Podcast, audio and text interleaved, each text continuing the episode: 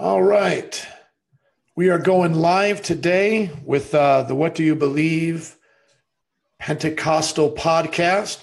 It's going to be a great show. We're going to give a few moments here for everybody to start sharing this link.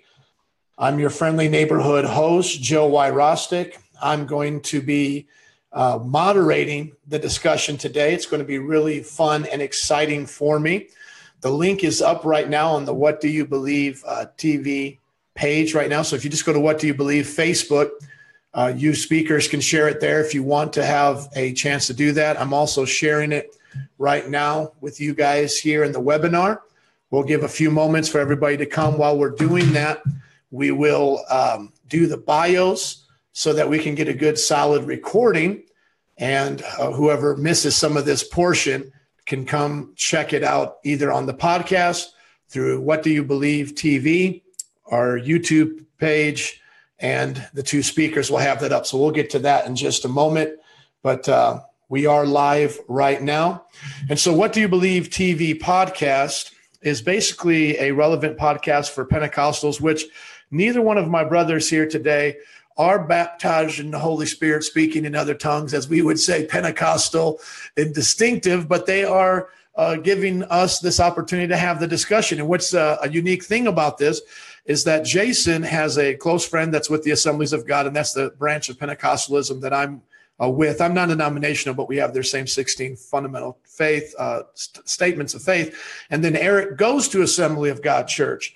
So here's the way I would say it. You know, if you look at what we got going on today, we have a Presbyterian presup that's a Clarkian, that's Jason. And if you know anything about Lord of the Rings, I would say the Calvinist, is also a Calvinist, I would say he's more like the Hobbit uh, the hobbits, or excuse me, no, I would say the dwarfs. I would say Calvinists are more like the dwarfs, the bearded, kind of rugged guys. Uh, I would say um, my brother uh, Eric, since he's not quite yet what we'd say speaking in tongues, having that Pentecostal experience, he would still be Baptist in some sense maybe Baptist one day. But I would say the Baptist, and he's a Molinist, non Calvinist, I would say those are like the hobbits. I would say those are the sweet ones, like uh, Leighton Flowers, just nice and sweet. And then I would say the Pentecostals, if we're looking at this, uh, this uh, fellowship of the ring, we're like the elves. We're the cool ones. We're the ones with the power. Now, who are the men? I'll leave that up to you guys to decide who that is. But that's just a fun way of looking at this discussion. That's enough about me. Let me uh, put a link up here so you guys can go to our website, whatdoyoubelievetv.com. Uh, we'll basically share with you all what's going on today in a blog format. I love to do those kinds of things. I'll be sharing the screen now. So, video folks, you guys will be seeing this. But uh, this link will now also be under uh, the chat for the Facebook as well. So, people who come along you guys can uh, check this out. And uh, you know stay tuned with us this way so that if you get lost at all you can see what we're doing here. And i'm about ready to read their bios. And underneath their uh, bios you know they didn't really need to do it but i actually found them by the bios. So uh, I know we're all humble here, but really these are helpful because I heard uh, Eric Hernandez do his talk with Sye, and that's how I found him. And then Jason Peterson did his talk with um, he did his talk with the Bible thumping wingnut guys, one of their uh, branch podcasts. So these these are good things to know. Let me go through it here quickly. And uh, you'll notice which one is a little bit longer, and we'll just let that one speak for itself, but it's okay. So, Eric Hernandez is with us today. He's the classicalist approach. Uh, today, we'll be discussing classical apologetics versus uh, Clarkian presuppositional apologetics. Eric Hernandez is a dynamic young man, evangelistic, apologetically inclined minister has a passion for defending his faith on both theological and philosophical grounds. He's a licensed minister, a certified formation therapist, and a former instructor at McNeil Bible Institute. Sure, I mispronounced that. He can correct that later. He is well respected and sought after for his expository ability and his insight into apologetics, which he has taken to various countries and states that the Lord has led him to. Eric has spoken and debated on a public level at university and college campuses where he adamantly and adequately defends the Christian faith against atheist, agnostic, and deistic professors of different worldviews. He holds an associate degree in social science, a bachelor's degree in theology, and a certificate of achievement Those are awesome certificate of achievements in the study of a Christian, the study of Christian apologetics from Biola University. I should just mute these guys so they can't say anything to that. He's been basically called a, he's been called a hobbit and he's got the certificate of achievement. And our Calvinist brother has been called a dwarf. This is okay. This is okay right now. This is normal. He's the founder of Eric Hernandez Ministries, which encompasses speaking engagements, apologetic seminars, weekend training courses, debates, blogs, articles, and much more. He just debated uh, abortion on a college campus. Keep him in your prayers for this frontline ministry. He's debated Dillahunty and some of the big names out there as well. He's married to Kendall Hernandez, and they have two children, Addison Grace, and more recently, Hudson's Ryan Hernandez, who's three months old at the time of this recording. So pray for him as he's a new family man. And then Jason Peterson, who has given us a short autobiography of his life, his favorite colors, long walks on the beach. He's the gentleman that's pictured in our promotional wearing the pirate outfit. And my wife, who knows nothing about apologetic approaches, when she heard that it was a classical versus a Clarkian, she thought Jason was the classical and that when he does apologetics, he dresses up like a pirate, puts on this outfit, and then he tries to uh, persuade people of the Christian faith. But let us honor Jason because uh, he's got quite a bit here, and I think it's helpful to get it out. Jason is an entrepreneur, investor, seminary student that was raised in a Christian home by loving Christian parents. He accepted Jesus Christ as a savior at the age of eight. However, Jason, as a young adult, started to doubt the Christian faith for a time. At the age of 24, he found that he had ocular melanoma, melanoma. He was told by a local doctor in Pensacola that there is a chance that it may have spread to his brain. Once he found out that he had cancer, he decided that if he was ever going to get answers to the big questions in life, he might as well start now. And that's powerful that he took this opportunity to do that. Jason read about religions, including Islam, Hinduism, and Christianity. He also read about atheists and the arguments that they have against the existence of God. He then became very interested in philosophy after, being exposed to the works of Dr. William Lane Craig, who is also one of uh, Eric Hernandez's uh, role models in, in philosophy. This studying caused Jason to reaffirm his Christian faith, and he started debating and witnessing to atheists on social media and other websites on the internet. One day, while Jason was taking a long walk on the beach, no, I'm just kidding. While Jason was in the waiting room for his first appointment, a serious thing here, sorry to make that a joke there, at the appointment at Callahan Eye Foundation in Birmingham, Alabama, he was reading a book called Creation Astronomy by Dr. Donald DeYoung. He, it then dawned on him, I'm 24 years old and I'm already facing my mortality.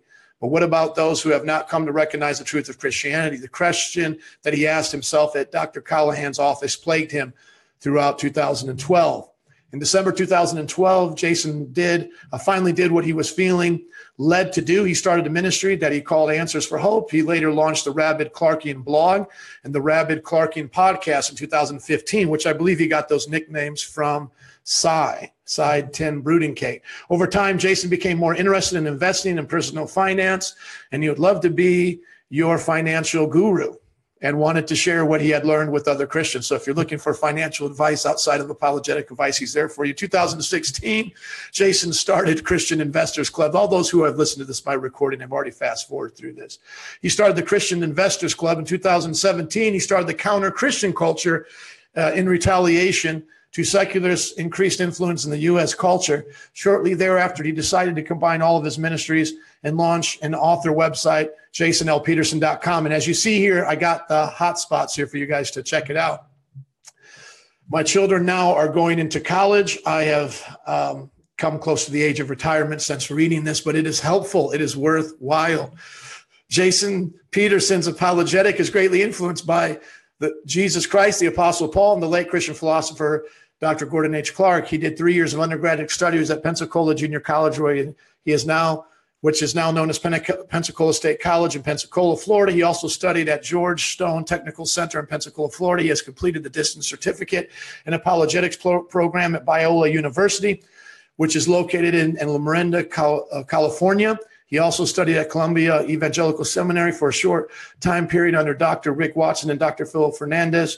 Jason Peterson is currently learning how to simplify his bio, pursuing a Master of Philosophy at Whitefield Theological Seminary, which is located in Lakeland, Florida. I'm looking at Eric for a smile every now and then. It's okay to do so. Uh, he's pursuing a master's of philosophy at Whitefield Theological Seminary, which is located in Lakeland, Florida. He studied under Dr. Kenneth Talbot, a former student of Gordon H. Clark. In July 2017, Jason published his first book, Apologetics Made Simple by God's Grace. This book has landed him among the top 10% of authors on Amazon. And last but not least, paragraph of this wonderful bio. I hope your lives have been encouraged and changed. And I mean that in all seriousness. In October of 2017, Jason was in a position to pursue his dream of financial independence to an entrepreneur lifestyle. This lifestyle would give him the time to write books and publish free content to help Christians share their faith and build wealth so they can give it to others. Blessed to be a blessing. Jason's second book, Building Wealth Made Simple Biblical Advice on How to Grow Your Wealth, will be released sometime in January 2018. Welcome, Jason and Eric Hernandez. Eric, let's just start with you. Quick little update. How's everything going in life? Are you ready to get it on?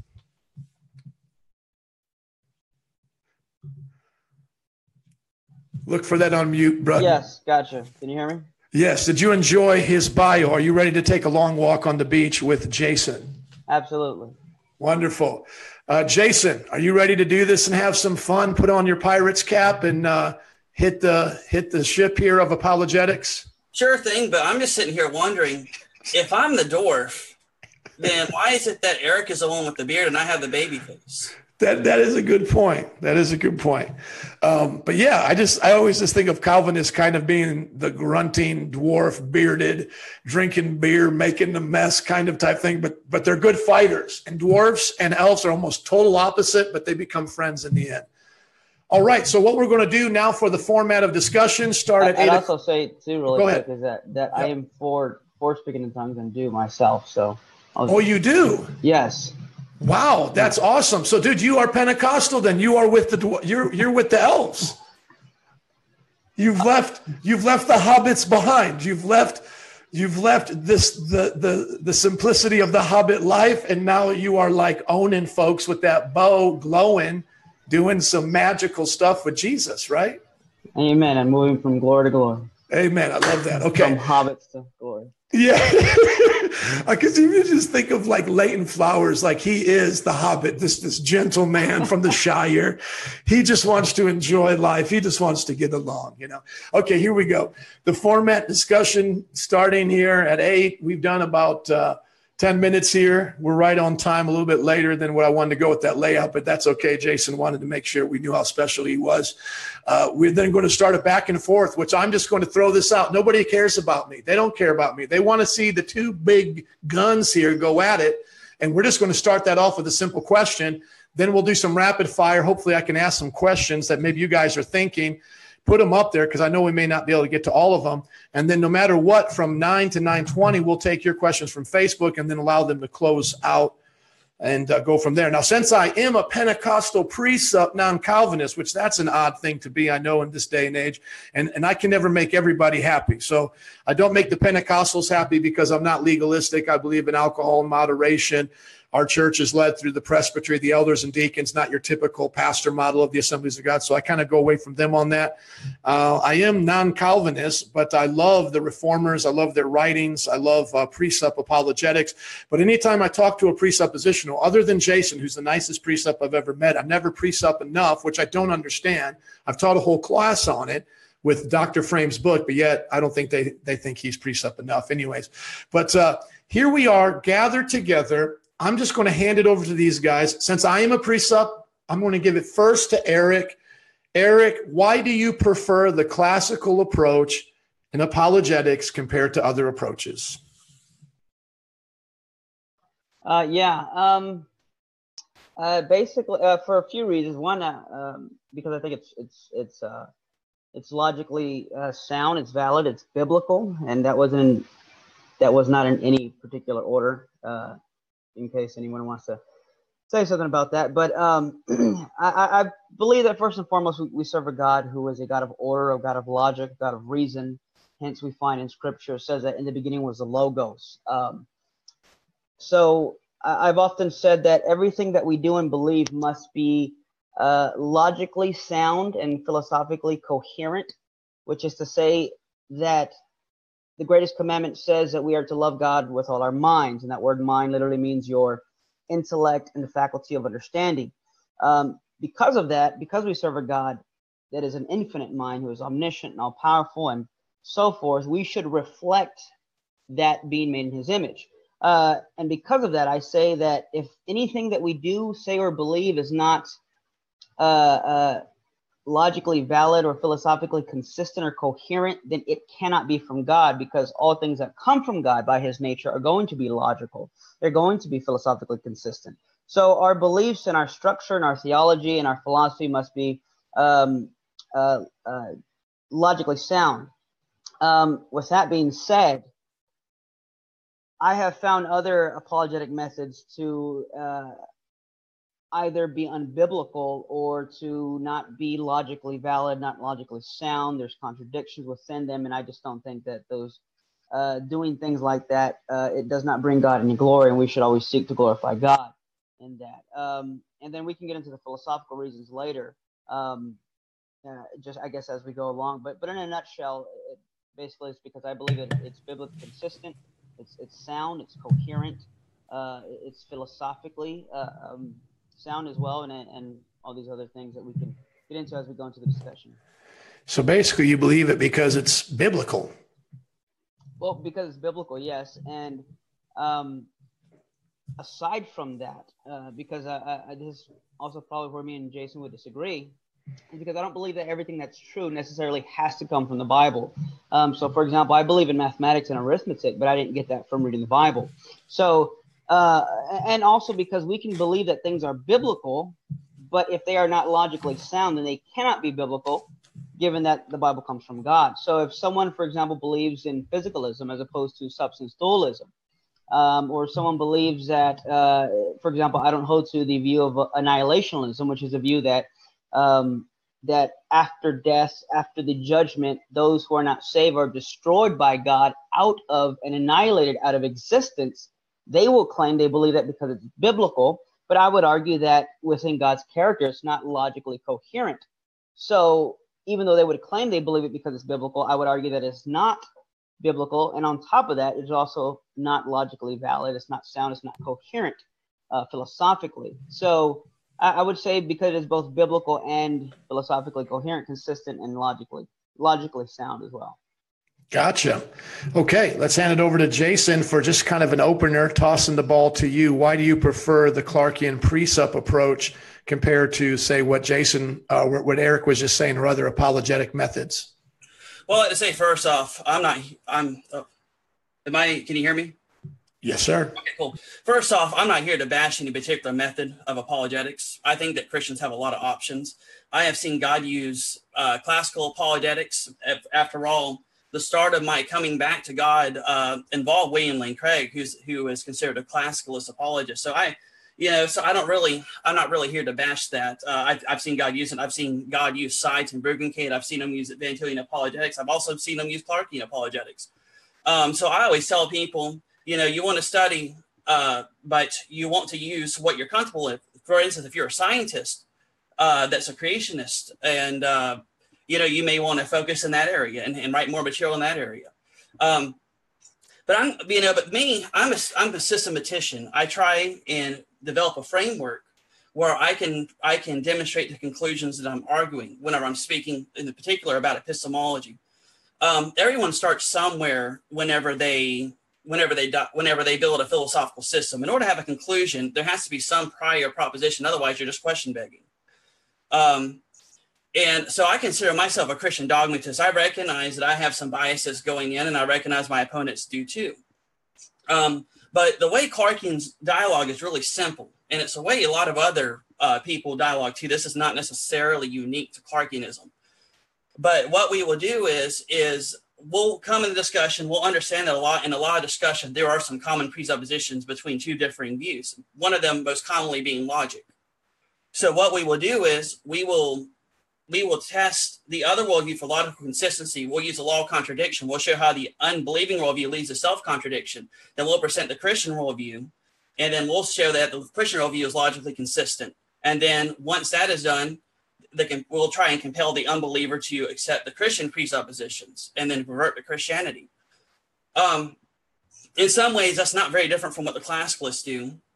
uh, I would like to say too that you can you can see an example of of what of this with Paul in Acts 17, whenever he quotes the, the Greek poets. Uh, he says, In him we live and move and have our being, even as some of your poets have said. For we are indeed his offspring. Being then God's offspring, we ought not to think that the deity is like gold or silver or a stone or representation by the art and imagination of man. So what Paul is showing here is that we let that uh, our God dictates everything that happens in this world.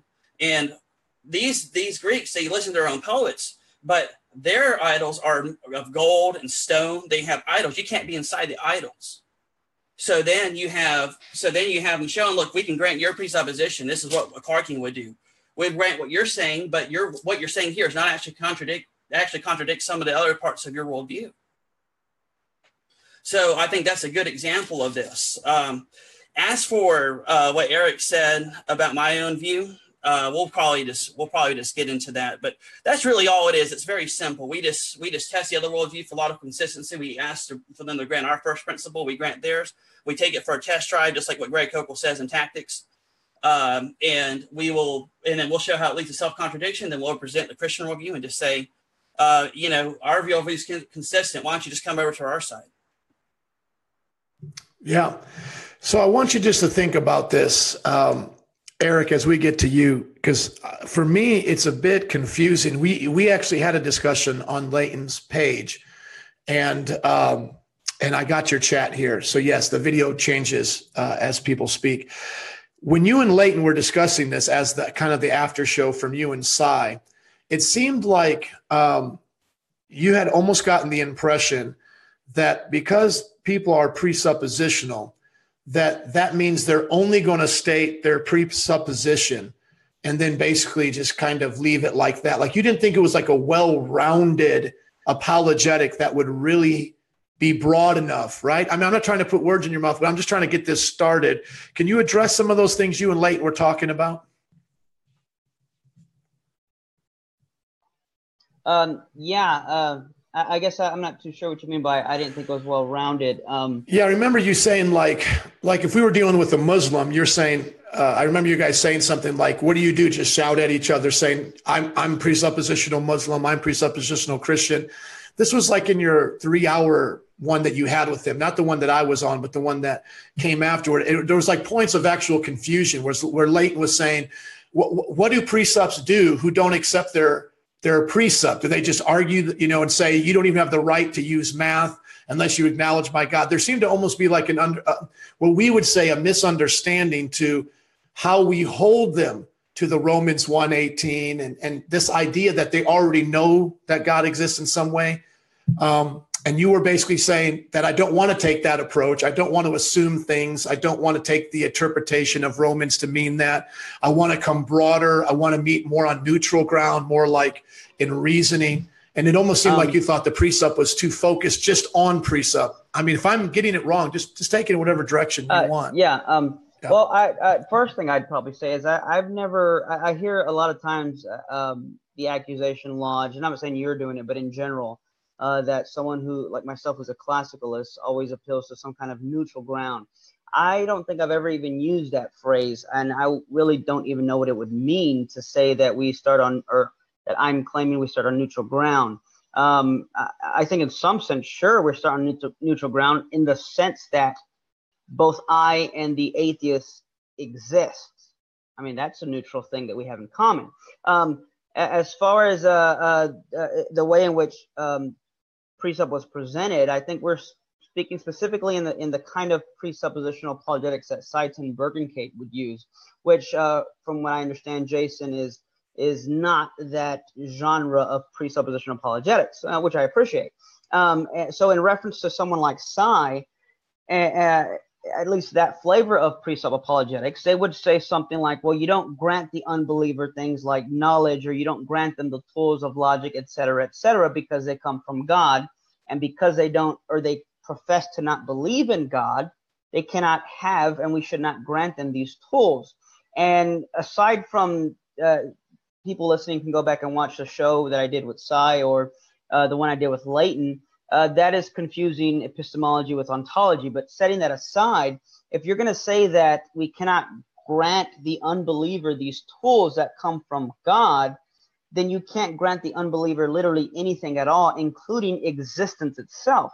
So some a point Leighton made that I thought was uh, relevant and good, and I think made it made it better than I did is is well, for example, so if I'm talking to an atheist as the kind of presuppositional apologist that Sye is, and the atheist begins to talk, and I say, wait a minute, Mr. Atheist, uh, if God doesn't exist, and you shouldn't have a tongue, or you're the reason you have a tongue is because God exists. So unless you profess that God exists, or unless uh, you, you, acknowledge that, I can't grant you anything at all, not even your tongue.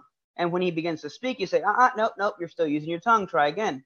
And and it, it just seems like uh, you're not going to get anywhere with that type of reasoning or with that uh, a basis. Uh, so that's one of the reasons I reject that kind of presupposition apologetics. Jason, did you want to hit on that? Because I know you're open to using evidence, and, and, and Van Til was as well as I've been listening to Bahnsen. I have these links on the blog. Uh, Bahnsen did these talks that Westminster Theological uh, podcast put up there. And his uh, last one, the fourth one, was really dispelling some of these myths about Van Til. So that's where I'm actually a little bit confused myself about like a Sye where he kind of almost mocks evidence. Uh, we don't have to get on to him, but uh, even though you grant evidence, would you still do it in the way that um, Eric would or a William Lane Craig would, or would you take some of what I would call the sassy Sye approach uh, approach and start saying to them in the conversation, you I can't grant you anything until you at least acknowledge either your contradiction in your own worldview or that my worldview is superior. I mean, how do you deal with this kind of golf at the starting point? Ty's a good friend of mine, and he's not here to defend himself. And we do, he and I do have disagreements, and we've talked about them both in person and over social media and Skype. Um, Sye's actually not totally against evidence. He just think he just has a different way of looking at it than than maybe a classicalist would.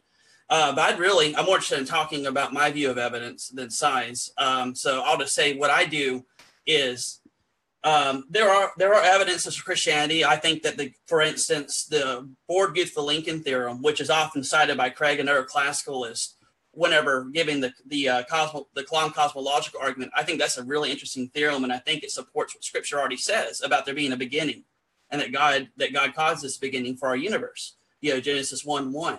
Um, I don't have a problem with using that, but I would definitely say that it should be subservient to Scripture I would argue, I would show I, the way I know things to be true is through special revelation. And the reason why I take that particular position is because apart from special revelation, like if you take an empirical approach, like the scientific, like uh, like scientists take, there's not really a way to discern a true proposition from a false one. In order to escape the problem of skepticism, which is how do you know anything is true, you have to be able to show how you know something is true.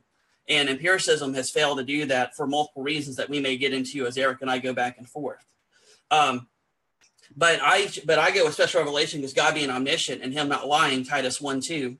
I know that whatever God says is true. So I start with the Word of God. Whenever in my in my philosophical framework, in fact, I start with the proposition: the Bible is the Word of God. Um, as far as evidence goes, I can use evidence to supplement that. And I've actually there's been a lot of apologetic encounters I've had, especially in person, with people that's not that don't seem to be overly antagonistic to Christianity. Well, I'll sit there and I'll share the evidence with them. I'll tell them about the the Borde-Guth-Vilenkin theorem and how it shows that an eternal universe is not possible. And I'll show them the anthropic cosmological principle. I'll talk about that, about the cosmic fine tuning of the universe and how hard and how how improbable it would be that a universe would arrange itself in a way that would permit life. I have no problem talking about that, give as long as the context is right. I just don't want to elevate the evidence above the word of God. And I think most classicalists don't do that. I think that most classicalists recognize the importance of the Bible and I think, you know, I think William Lane Craig does too, especially when he appeals to the internal witness of the Holy Spirit, even in the absence of his, if his, all of his arguments were refuted. Um, so you just, it's just got to, when you're dealing with, you know, there's different kinds of classicalists, you just got to, you know, probe a bit and see where they're at in order, you know, or to see if they, uh, where they, where they hold evidence in comparison to scripture.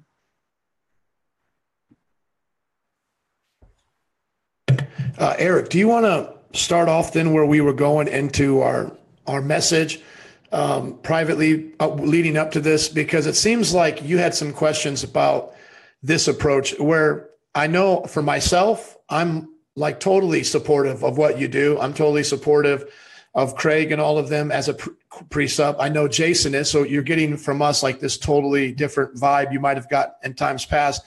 But it does seem like there are some real disagreements, and and one of them seems to be that uh, Jason, as well as other presuppositionalists, are dogmatic in Scripture as the truth, like what they call scripturalists or dogmaticists, Christian dogmaticists.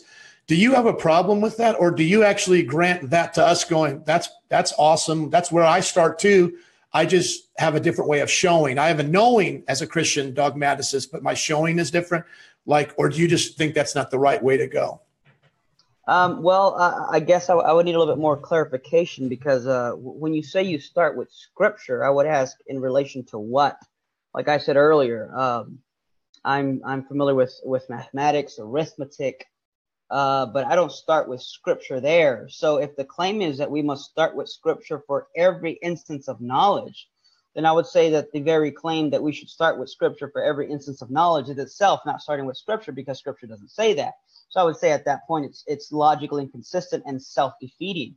Um, as far as uh, um, the role of evidence, if we can only gain knowledge by special revelation, then what role would evidence play if God has not granted this special revelation to this person? Then it doesn't matter what evidence you uh, uh, supply them with, or what would be the point of that at all. Um, and then, of course, uh, I'm, and I'm sure Jason would have an answer for this, and I'd like to hear uh, what about people like Job who had no scripture, had no Bible? Job is considered the book of antiquity, the first book of the Bible ever written. So where, uh, how would they start with scripture when there was no scripture? So these are some of the issues I have with uh, uh, presup in general. Is that it, it, in many instances it's, it's self-defeating, it's it's lacking, it's inconsistent, and, and, I don't mean that disrespectfully. I just mean that in a, in a pure academic way. Um, uh, I heard a saying once that we our heart cannot, um, our minds, uh, excuse me, our heart cannot embrace what our minds regard as nonsense. So if, if, uh, uh, for example, and, and, and I'm sure I'm going to step on somebody's toes, so I guess I'll just start stepping. Uh, uh, with all love and respect to my Catholic brothers and sisters, um, I can't accept some of their doctrines because my mind regards it as nonsense, and thus my heart cannot embrace it.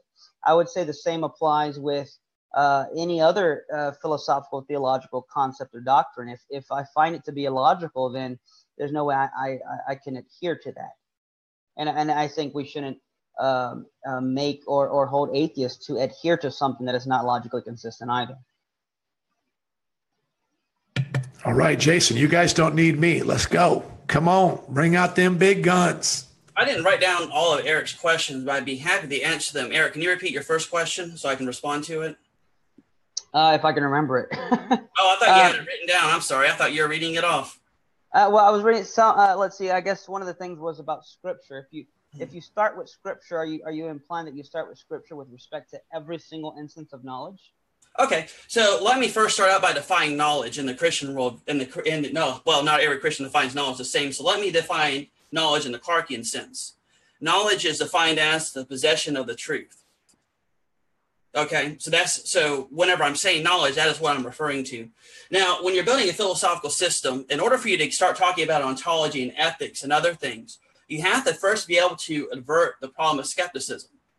So, what I do is I start with the axiom the Bible alone is the Word of God. The Bible is defined as a propositional revelation of the 66 books of the Protestant canon. Can, can I interrupt real quick? Uh, sure, as long as I still get to do my presentation. absolutely, absolutely. I'm just so so. You're saying you in, in order to because i'm trying to write down as you go you're mm-hmm. saying in order to have knowledge you have to start by being able to refute skepticism? No what we're doing whenever we're starting with this axiom is this is our first this is our first principle we're starting with. We're building we're working to build a philosophical system that that actually can answer the problem of skepticism so that we're not stuck in epistemological skepticism. For instance a, a, a worldview a framework that cannot answer the question how do you know that you that what you believe is true is going to result in epistemological skepticism, where no one can know anything at all. That's what Clarkians are trying to avoid when they build their system. Yeah. Uh, okay. So, so you're not starting with scripture. You're starting with the premise that uh, of a different axiom, which aims to answer the problem of skepticism. The axiom that I have is the Bible is the Word of God. Is that is that what you're? I don't not sure exactly what you're asking. I, I guess I guess I'll just thrown off by using the word that you have to first be able to answer the problem of skepticism. Yes, that's our goal going in, but that's that's something that's different from the axiom that we're starting with. That's just our goal. Whenever we start building our philosophical system, that's not itself an axiom. The Bible, the Bible is the Word of God, is our axiom. That's where we start. Uh, okay, so now, so then I guess the second thing you do, not the first, the second thing you do is you answer the problem of skepticism, which which I disagree with, but I'll, I'll let you finish the presentation. Well, that's what we have to do, and that's what any any philosophical system have to do. For instance, if you're a classicalist and your worldview does not allow you to know the premises and the conclusions of your argument, then your then your worldview would would collapse into epistemological skepticism. So even you have to have to answer that question when you begin to build your philosophical framework. You know that you're going to use to demonstrate that God exists. Because if you can't you can't demonstrate that what you know is true, then you can't demonstrate that God exists either.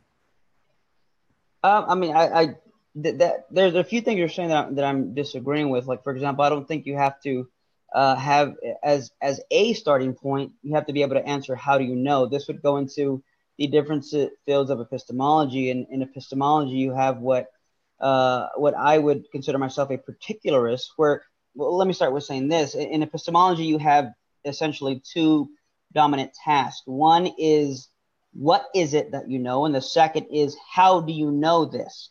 Now, as a particularist, I start with particular instances of knowledge and then on that basis, I then go to formulate how it is that I know it. Whereas you reverse the order as, as what is called in epistemology a Methodist, not in, in sense of the denomination, but in the epistemological sense. You're a Methodist in that you have to first start with the method of how do you know something or how do you know that you know something, and then go on to how to, to what you know. And on my position, that that order is re- that that's not the correct order. You start with what you know, and then you can infer criteria. This is essentially the problem of criteria uh, of how do you know what you know. That's not really. I don't agree with that representation of my position. Okay. Which I haven't. I don't think I've been able to really even answer your first question uh, because I guess that interjection, but um, I'm starting with an axiom, just like everyone else does, just like you do. Do you agree that you have a first principle? Uh, a first principle of yeah, what? like an axiom whenever you start, because in order to have a conclusion, you have to start somewhere. Uh, okay. Do you agree with that? Sure. Uh, yeah, for the most part. Okay. All right. So, and that's what I'm doing. I'm just stating my first principle. Um, uh, I, I, don't. I, I, don't really agree with the with the representation that you're giving um, so, but I would like to answer your your first question. I think, which was you're saying, well, if you're starting with the Bible, what about logic and mathematics? That was your first question, right? Um, it, the question was basically, when you say that you start with Scripture, are you referring to every instance of knowledge?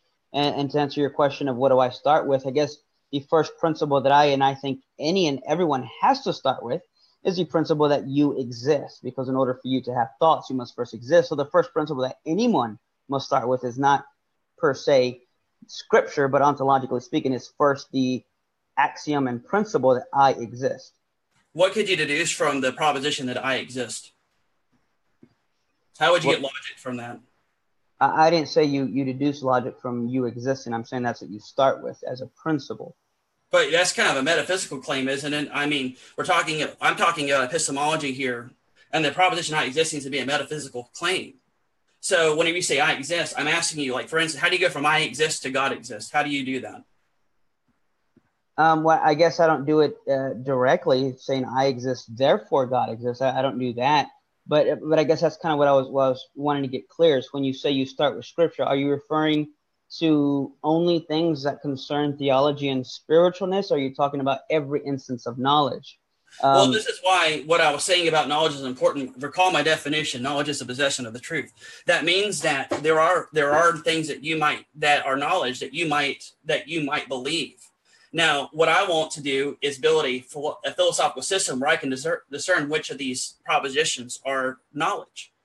Uh, but a lot of people, though, like even atheists, you know, you're talking about logic and mathematics. A lot of atheists can do logic and mathematics, they just can't account for it. I want to be able to account for those things and I can do so using scripture. Uh, so if you can't account for the things you believe, then you have what I call a disjointed philosophical system. Uh, it's better to have a system where you can make a, a, claim and be able to demonstrate that claim than to have one where you make a claim that, that is that is true, but you don't know how to account for it. So, so are you, are you implying that if I cannot account for what I believe, I can't claim to know it, or I can't know exactly. it?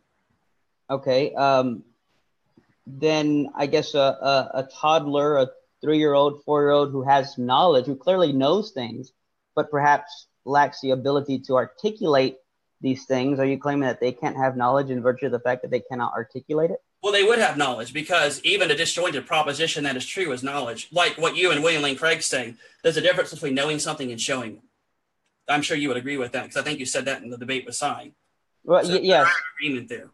So, so I guess, so I guess then, I, then that that confuses me to what you're saying because if you're saying that unless I can show it, then I can't know it. I'm saying I can know it even if I can't show it.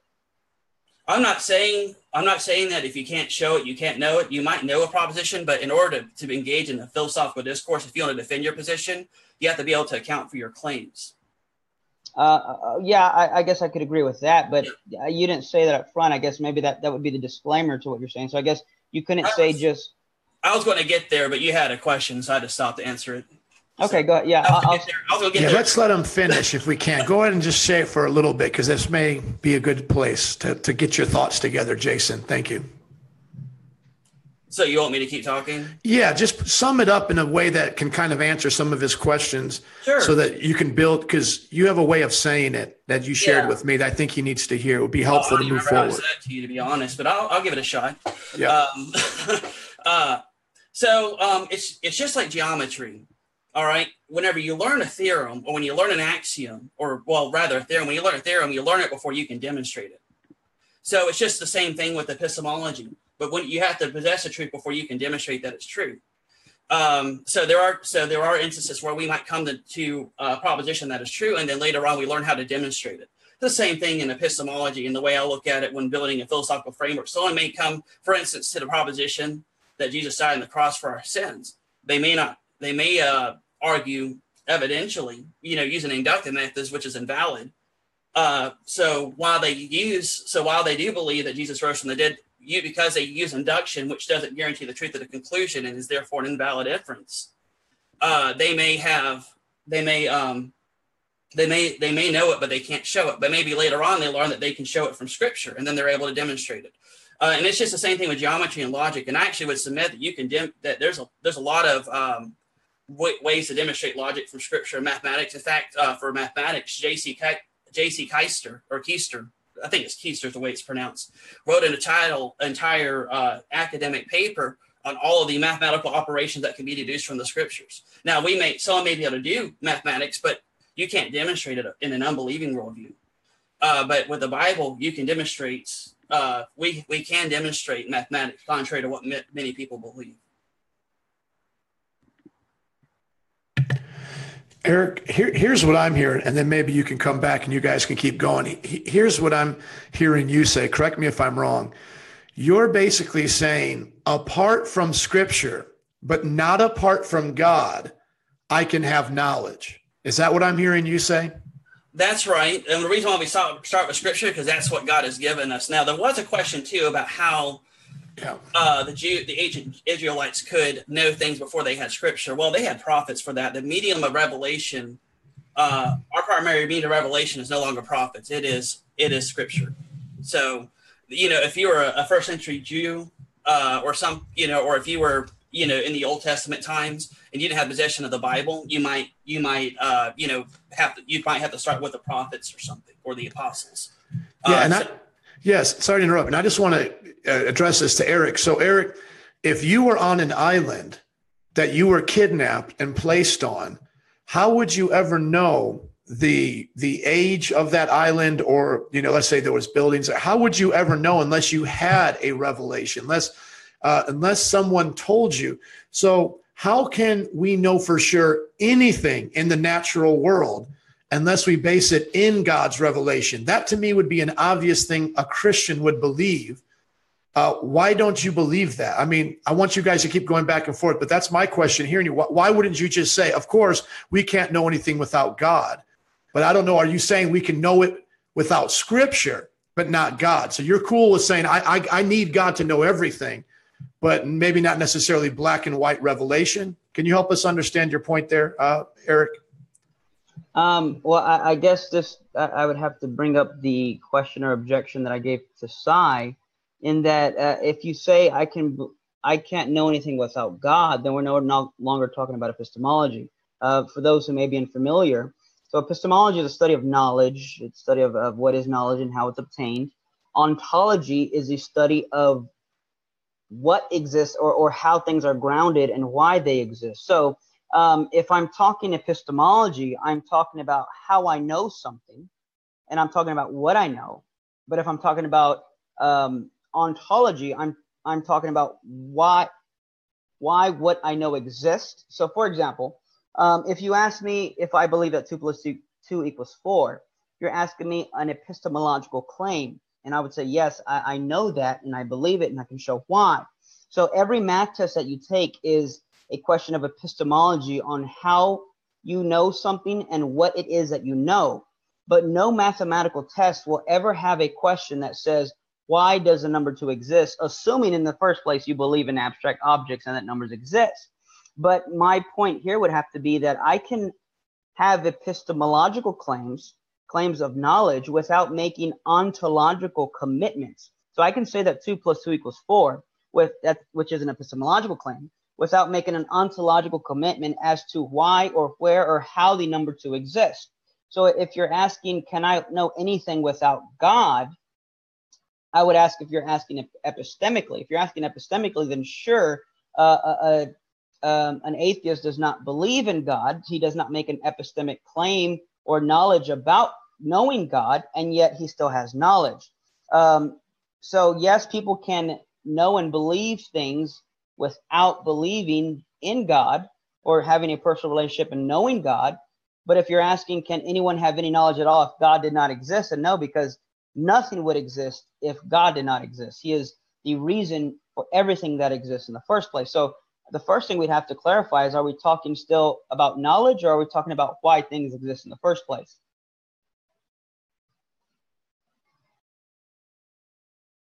Jason, Jason, will you will you help Eric right here? Because I feel like this is what Eric said to me. We were talking to Leighton, bro.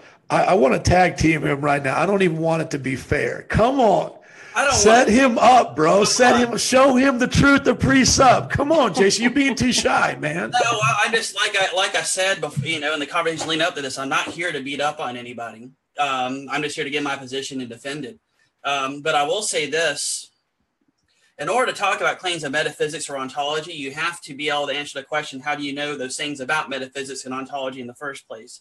If you cannot answer that question, then your philosophical system is disjointed.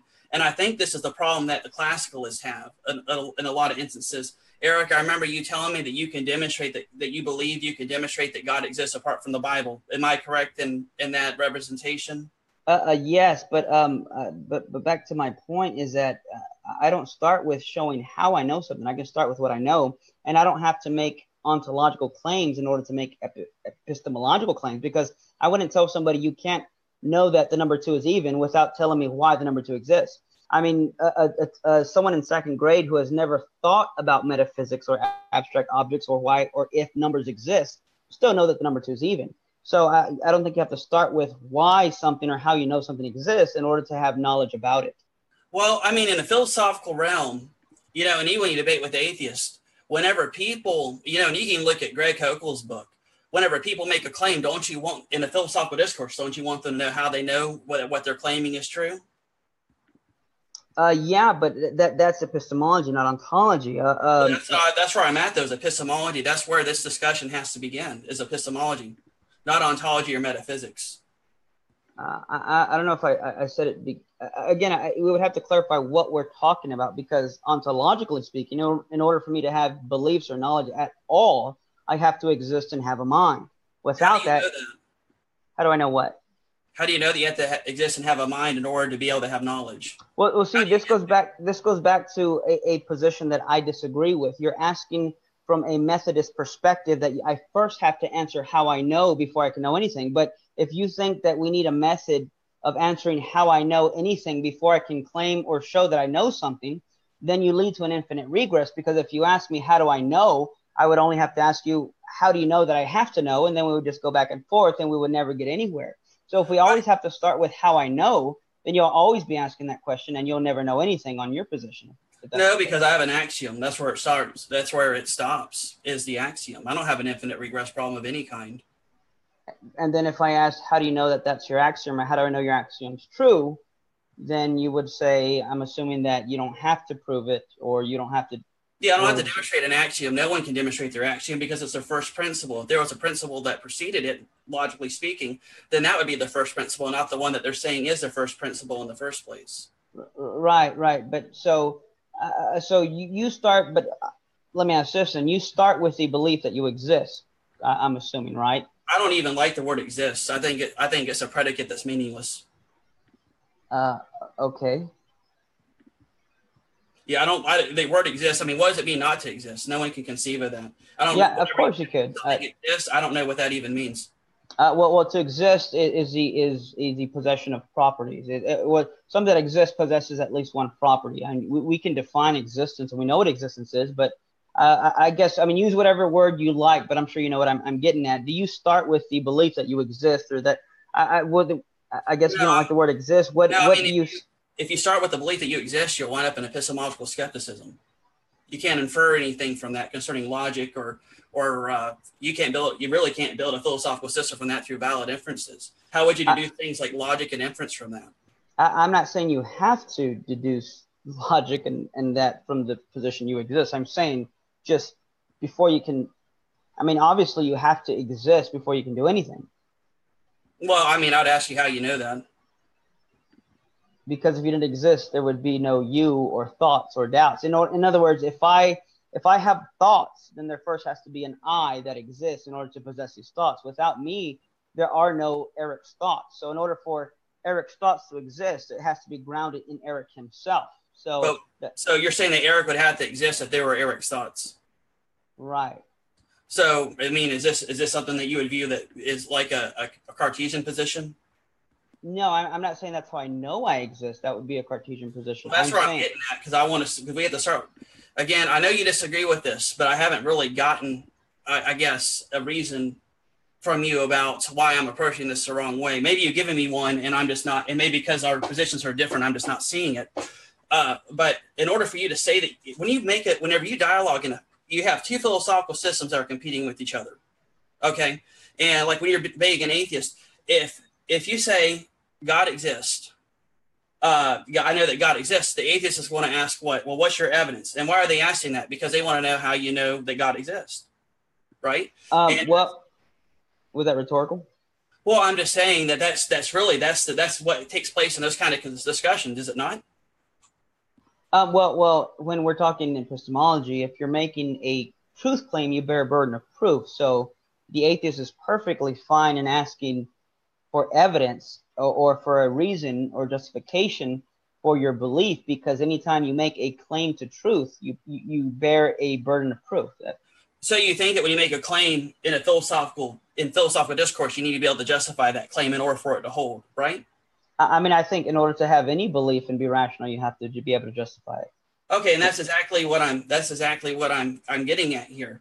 Because when you justify something it's not a matter of metaphysics it's a matter of epistemology yeah, I, I never said it wasn't something. That's what I, that's where I'm getting at here. That's why we have to have a system, a philosophical framework that allows us to be able to demonstrate the claims that we're making. Uh, okay, but but you're talking about. It sounds like you're purely talking about debate or philosophical discourse. I'm talking about just having knowledge. I can have knowledge even if I've never debated or, or engaged in any philosophical discourse. So I don't see how being able to uh, defend your claim is a criteria for having knowledge. Well, I don't say it's a criteria, but if you're going to call something knowledge, you better well be able to demonstrate it. That that's I guess that's where we disagree. That, how else are you going to convince? How else are you going to show the person that the belief that you have is true? Well, we'll see now. But again, now we're talking about two different things. On one, on the one hand, you're talking about having knowledge. And on the other hand, you're talking about trying to convince somebody. I can have knowledge and not be able to convince anyone that what I know is true but it doesn't follow that therefore I don't have knowledge. So on the one hand, we're talking about knowledge in, in just having and possessing knowledge. Now, the other hand, you're saying, but how can you demonstrate to the unbeliever? I'm saying before I even talk to an unbeliever, I can have knowledge even if I cannot articulate that. Well, that's true, but it, but if you're relating an unbeliever, you're engaging in defense of the faith, correct? Yes, like but I was attacking your position. You're responding to. You're defending the faith. Is that right? Yes, but I wasn't talking about that. I thought we are just talking about. No, this, this whole discussion is about apologetic methodology. I'm, I've been talking about apologetics this whole time. Well, I mean, I have too, but I, I, I'm assuming we're trying to get a foundation here. Um, just knowledge in general. So you would agree, though, that to have knowledge, you don't have to be able to articulate it. I mean, to have knowledge, yes, but then if you're saying that you can have knowledge, I mean, I'm sure you're not saying I can have knowledge, but I don't have to demonstrate it in a debate. I'm sure that's not your position, right? Um, the way you stated it, uh, sure, I can have knowledge and I can refuse and just be stubborn and say, nope, I'm not going to give you any evidence. But it wouldn't take away the fact that I have knowledge. I'm trying to find a way here because we're talking past each other. I'm trying to find I'm trying to find out where this where this this disagreement is lying here. Joe, how much more time do we have before the Q and A session? Doesn't look like anybody's asking Q and A, so it looks like we get to have fun doing this for a little bit. We did All schedule it. Yeah, we we have it from nine to nine twenty. I'll keep a lookout. Let me just ask this because, yeah, I get a little bit lost in this as well. And other people know, well, I've had discussions with them. If they're ever listening to this, I get lost easy when it comes to these philosophical terms. We have particularists versus Methodists. We then have uh, the uh, the starting points. My, uh, you know, of uh, of epistemology versus ontology, and he, here's what I'm hearing you say, Eric, and I just, I, I, I just, I, I cannot wrap my mind around this. So please, just talk to me like, like from the office. Talk to me like a fifth grader, and then if I don't get it, talk to me like I'm in kindergarten. Okay, so let's start with the fifth grade explanation. We believe, you and I, we believe Genesis 1 1 is true. So we believe God created everything. So there is no proposition, there is no thing knowable without God making it known. Right? So we do we both agree like that's a starting point like God created stuff then created us and now we know it because of God. Do we do we agree with that? Uh, are, are, you implying that if nothing existed we couldn't know about it? Because I mean I guess that would be evident. Yeah, I'm saying like if there was no God, I would not exist and I wouldn't know nothing. I mean, you know, and that's an impossibility of no God and nothing. You know, this uh, I, I don't even uh, I don't even think that's a possibility for there not to be a God. So let me just see what what is that? Don't answer a question with a question. Just answer this question with an answer. Here we go. And by the way, I get frustrated talking to all you philosopher guys. I'm a pastor. I have my master's in education, getting my doctorate in ministry from, you know, Trinity, and I've taken some time off to just answer this simple question: Does God start the entire process of knowledge? Is he the beginning of everything possibly known in this universe? Yes or no, good sir?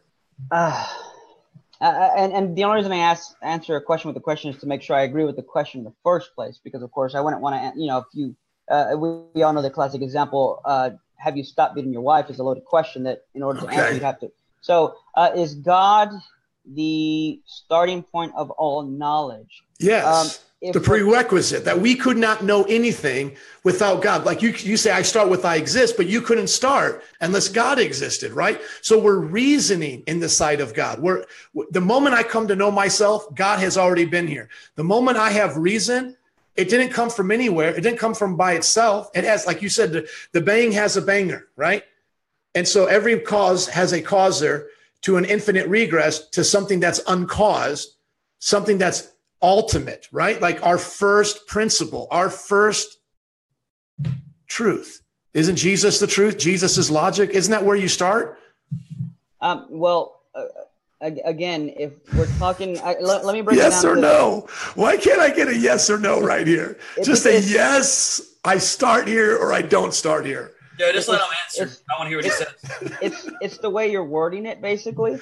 Uh, okay. Do, um, do I need God to exist? Yes, of course. Do I need to believe that I need God to exist in order to exist? No. Do I start with God in order to have knowledge? Then we're talking about what I believe and why I believe it. Now, if we're talking about beliefs, then no, I don't need to believe in God in order to know I exist or in order to have knowledge. But if we're talking ontology, the reason for which something exists, then yes, of course, you, you need God. So you, you asked, you know, if I could explain it in a, in a fifth grade level, so to speak. If we, me and you picked up a book, we can both know things about the book. We can know what's in the book, the content, We can know the color of the book, the weight of the book. But if I ask you, why does this book exist? Who's the author? Even if you couldn't answer that question, it would not follow that therefore you don't have knowledge of the book. In other words, you don't start with knowledge of the author in order to know that the book is blue because that's a question of epistemology. However, if you said, but but but Eric, without the author, this book would not exist. Yes, that would be true. But now you're asking a different claim about why the book exists as opposed to what do I know about the book. So, in reference, eh, eh, eh, in relation to existence, God, and anything else, do I start with God, epistemically speaking, as a reason for which I have knowledge or believe something? Meaning, in order to believe that the number two is even, do I have to believe that God exists? No. Just like I don't have to believe or know who the author is in order to know that the book is blue. But if you ask why anything exists, and yes, then we're talking ontologically and we're talking about God. So, so that that's what I'm trying to differentiate here. Uh, if you're so, uh, that, that's why I'm trying to clarify the question. So, yes, God is needed for anything at all to exist, but God, in the sense of talking about beliefs, is not needed to be believed in in order to know something. Got it. I think you're saying yes then. To to to know something, I have to be a creation of God. Like, but to know the something, I don't have to admit that I'm a creation of God. Only a creation of God can know something, right? Uh, sure. I, and it's just may, may, perhaps I'm just being picky here because it's just your wording. Because to say I have in, uh, only creations of God can know anything, it almost would seem to imply that there are things that are not created by God, which I would reject that. that okay, so we agree there's nothing outside. Okay, in Him and through Him are all things. By Him, He created everything. Without Him, nothing was made that has been made. Right? Yes. Okay. So, but we don't have to admit that to know two plus two is four. That's what you're saying. And we don't even have to know that, correct? We don't even okay. have to know that. But the okay, well, I'm gonna let Jason go, go from here. But that's where I think I take Romans to say, and I was listening to to to, uh, to Bahnsen again, and it's like, but I really believe we have to know that even to do these other things, and I believe I believe that on Revelation because I believe like the Scripture is true when it says we're knowing God. We're suppressing that and that we couldn't reason without some starting point because otherwise we'd be in some padded room in an infinite regress. Like what even gives us the ability to have the faith to move past the infinite regress and have this discussion about a book you're talking about. You know, so I'm looking at a book and I go, okay, I don't have to know the author, but I can know the book. Well, what stops our brain from doing that? It's not it's not evolution. We don't believe that's just something that happened on the plains of Africa. We literally believe God put eternity in our hearts that we would be able to settle issues of uh, you know unknowable things or search them out because a God is our creator. God made things knowable. I can know this author. I can know this thing. Does, does that make sense? Like that's Bahnsen's argument to how we don't just keep asking the question why, why, why, why, and then just find ourselves you know, looking in a mirror with a mirror going ping, ping, ping, ping, ping, ping, and we just become insane. Like he literally believes the Imago Dei is that. And you could not do that without knowledge of God. That is knowledge of God. Uh, well, I guess I would disagree there, and, and, I think even you would disagree with Jason because Jason thinks you can't have knowledge apart from special revelation. Um, but what I'm saying is that uh, God created us in His image, which is to say that He created us with the capacities to have knowledge. So in order for so I mean we I can list a number of things that would be required in order to have knowledge. One would have to be that you exist. Another would be that you'd have to have a mind. Another would be that you have to have the capacity for higher rational thought. For example, a dog has a soul and I have a soul. A dog has a mind and I have a mind. However, we differentiate in our capacities because a dog is not made in the image of God. And that would the way we can flesh that out is by saying, for example, a dog can have thoughts and I can have thoughts, but I can have thoughts about my thoughts where a dog cannot think about his thinking. So, okay. And why do you have thoughts about your thoughts that don't lead to an infinite regress? Why, why do you have thoughts that can operate on assumptions, which we would call faith? Gordon Clark, uh, I was listening to this today. Gordon Clark believed, and, and is what Jason can correct me, that faith was uh, What was Gordon Clark's definition of faith, uh, Jason? Should have wrote this down. Do you mean saving faith? No, he talked about everybody having faith, that everyone operated in a principle of faith. And he called it something, uh, it was almost like a trust. Like uh, because empiricism doesn't work, we all have to have faith and an innate knowledge of God and, and, a, and a way to actually function. And he called this actually faith. I can go back and listen to the lecture. But let, me pull out of this. Jason, why don't you take it from here? I don't want to get get get into this too much. No one came to listen to me. They want to hear you guys talk. Put on the Pirates cap, Jason. Come on. Well, um, I should. I have my Pirates cap in my bedroom. Maybe I should put it on. Uh, be a bit of a walk though. Um, so, uh, first off, the position that you can't know anything apart from Scripture that is not my position. That is not my position. I'll give my definition of knowledge. That, that's not my position. My my definition is of knowledge is the is the possession of the truth. I do believe that people can, can have knowledge, but maybe they can't account for it. So when I'm talking about scripture, when I'm talking about knowledge, uh, like some people can't show that they know something, I'm talking about accounting for it. Um, I, I meant uh, no. I, I, think what I had said is that, and correct me if I'm wrong, that you said that you cannot have knowledge apart from special revelation. Well, if I said that, that was that was clumsily worded. Uh, so uh, you know maybe i said that earlier and i just you know sometimes when you do things off the cuff you're not as precise with it, with the words as you'd like to be. I'm sure everybody's experienced that before. Um, but when i'm saying that you can't have knowledge apart from god if i did say that what i'm talking about is is accounting for that knowledge not necessarily possessing it. Okay yeah then i guess we we we could agree to an extent there sure but then i guess we would both agree that apart from special revelation we can have knowledge we can possess it, but you can't demonstrate your claims apart from special revelation, which I know you disagree with. Right, right, but but uh, you know, but the point of agreement would be that just the possession of knowledge can be had apart from special revelation. Sure, and, and you look at and you look at you know, and I'll go to what what uh, some of what Joe was talking about about this this innate knowledge of God. Uh, Gordon Clark had the view, and and uh, and uh, Dr. Hoover asked this of Clark in a debate that he had about what was Adam's knowledge prior to Scripture well, Adam's knowledge was, according to Gordon Clark, his a priori equipment, which would be innate knowledge of God's laws, the laws of logic, uh, things that come with being made in God's image. And his other part of his knowledge was God's what God has said to him, according to Gordon Clark. Um, so, uh, Joe, to answer your question, um, and once you know about the innate knowledge, uh, Gordon Clark would call it uh, a priori equipment. Um, yeah, and I found it here. He said that faith is a belief of propositions. That's what yeah. I was talking about. Yep. Yes, and, and saving faith is assent to an understood proposition. That's his, that's yep. his definition of saving faith. Yeah. Um, so uh, when you when you're talking about trust and everything, uh, there's this view. There's a lot of these pastors have used uh, terminology like trust to describe faith, and and uh, Clark just just uh, he was so into prop, propositional truth and everything, he just rejected that entirely. Um, but anyway, though, uh, I want to get, I want to get, uh, since we got my position clarified here, um, there's a problem here. See, Eric and I are kind of pat, uh, talking past each other. That's to be expected uh, because we kind of come with this at through different frameworks. Um, we keep going back and forth between epistemology and ontology. I've been I've been arguing epistemologically this entire time.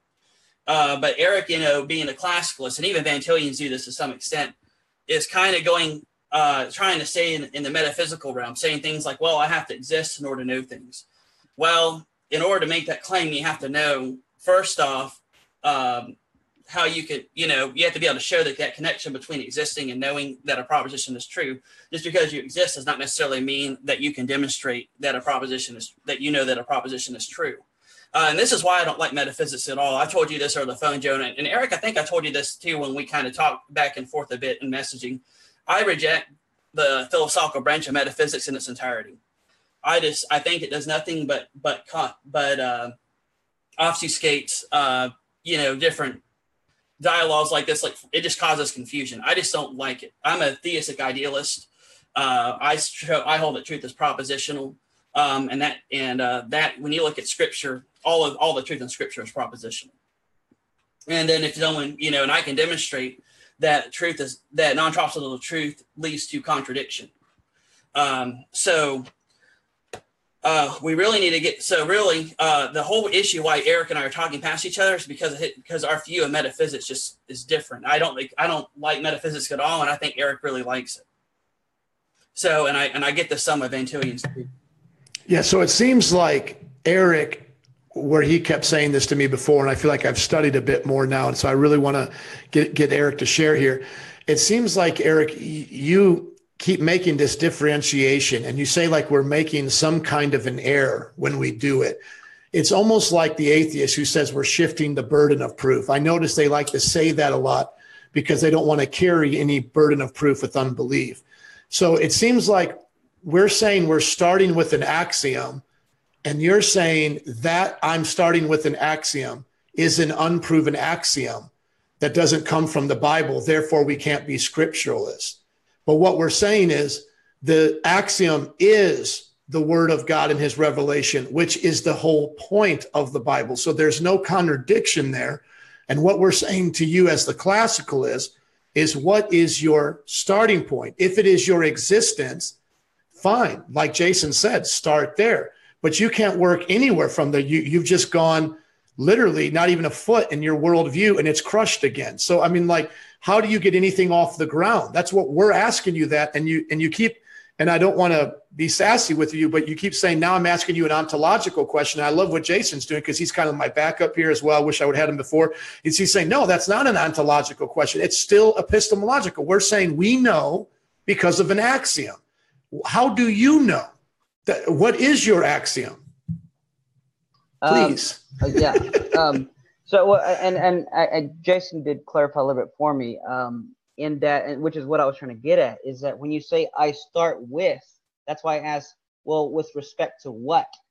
When you start with something, are you talking in general? I start with because obviously, in order to do anything, you have to exist. Um, because God could still exist and you couldn't exist, and you know, so so you have to first exist. Now, if if we're talking epistemology, then I would still have to ask, um, what do you start with to know anything? Then I would say, well, it depends what you're asking. Um, in order to know about, uh, for example, to know that the number two is even, I don't start with the belief God exists because many people reject that number, the number two even exists, like William Lane Craig. Then you have someone like J.P. Moreland, who's my favorite apologist and philosopher uh, and theologian. He says that number the number two does exist.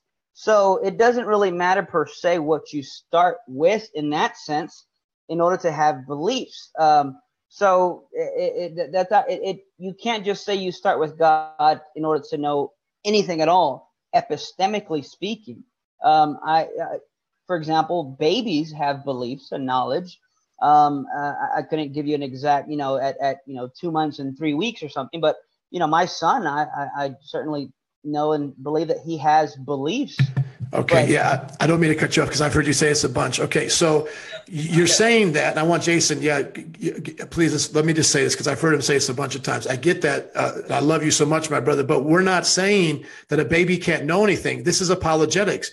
Offer a defense of the faith. We're saying you possess the knowledge because of God. Yes, now demonstrate that it's knowledge. Demonstrate that what the baby has is knowledge and not uh, some illusion go for it. That's what I'm asking you, my brother. Stop yeah. the infinite regress. Give me the demonstration of knowledge, please. Uh, well, I don't, I don't see how I'm getting into infinite regress. My when I brought up infinite regress, I'm saying it's because if you keep asking how do you know, it leads to an infinite regress. I'm not asking how do you know. I start with what do you know. Uh, there's different ways in which people know things. There is a, a simple scene, which means when my son sees me in front of him, he knows because of his sensory experiences, and they are they are properly basic beliefs because they're based in things that are self evident.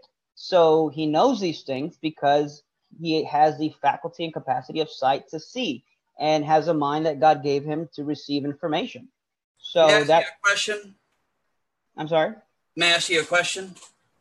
Sure. Mind? Okay. So you just said that he that he can know things due to his senses. What rule of inference allows you to infer a proposition from sight?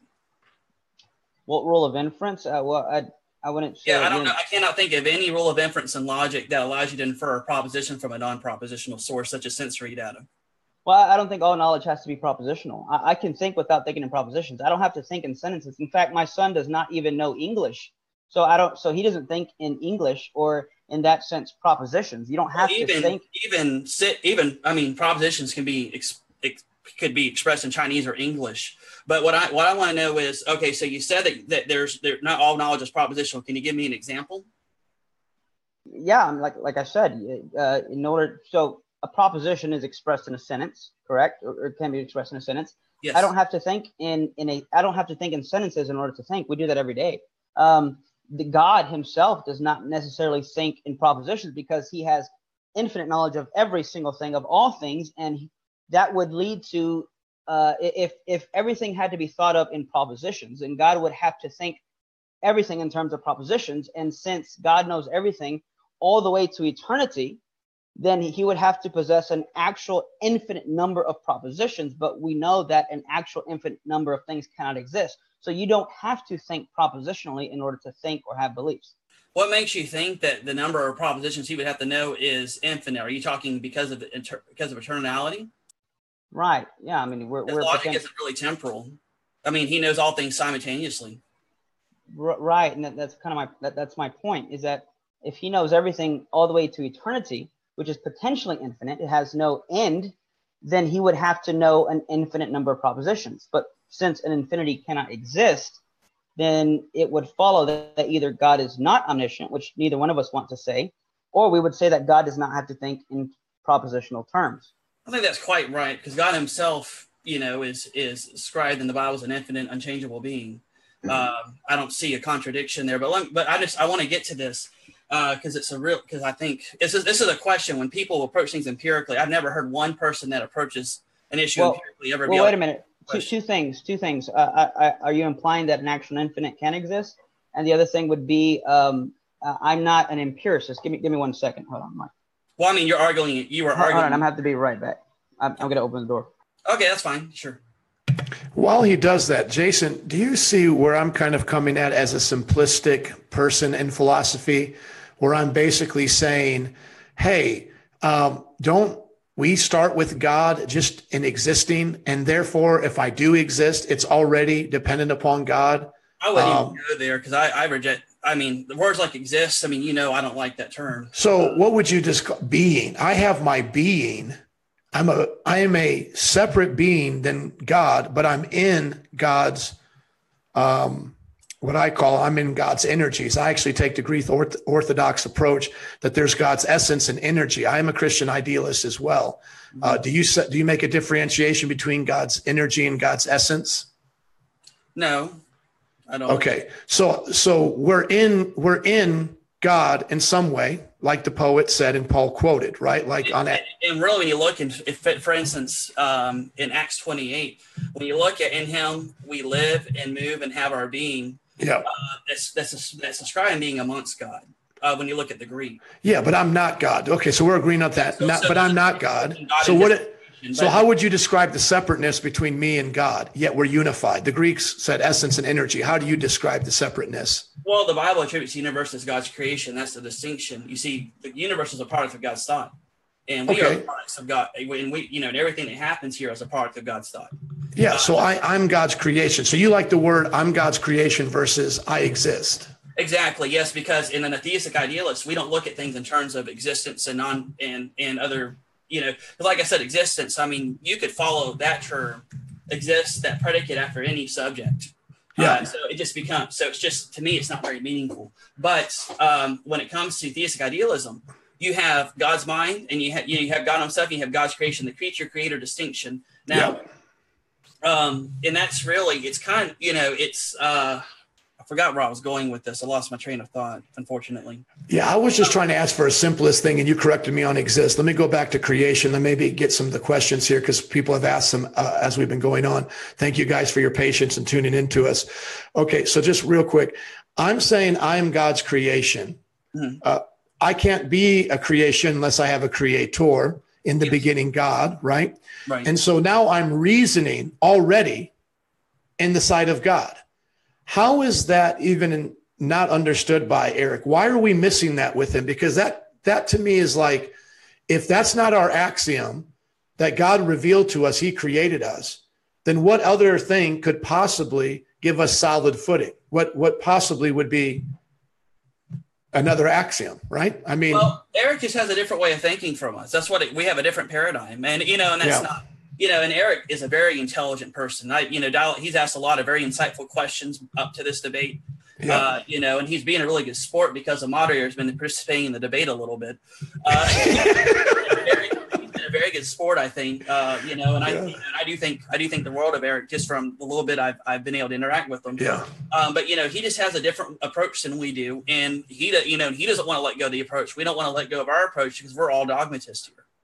Uh, okay. Uh, he's automatically adhering to his approach. I mean, even whenever I, I give I ask these questions about inference and everything. You know, he's I haven't heard a position a, a you know a uh, example of non-propositional knowledge yet.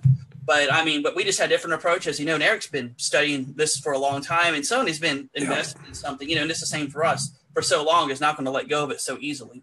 Yeah. Uh, and look, sorry, let me ask you this then, real quick. So if if what he is saying is true, for if it were true, how would how could God have? Where in Scripture would we get the idea of what He is saying? Um, so if I asked him, and I, I would like to know, like in Scripture, where is the starting point? Do you think he would have a place in Scripture that starts with a place other than God? I mean, that's well, not, I'm not getting that. I think yeah. you should be asking him that question. Okay. Not, I don't. I don't want to, you know, be the one to represent yeah. the position.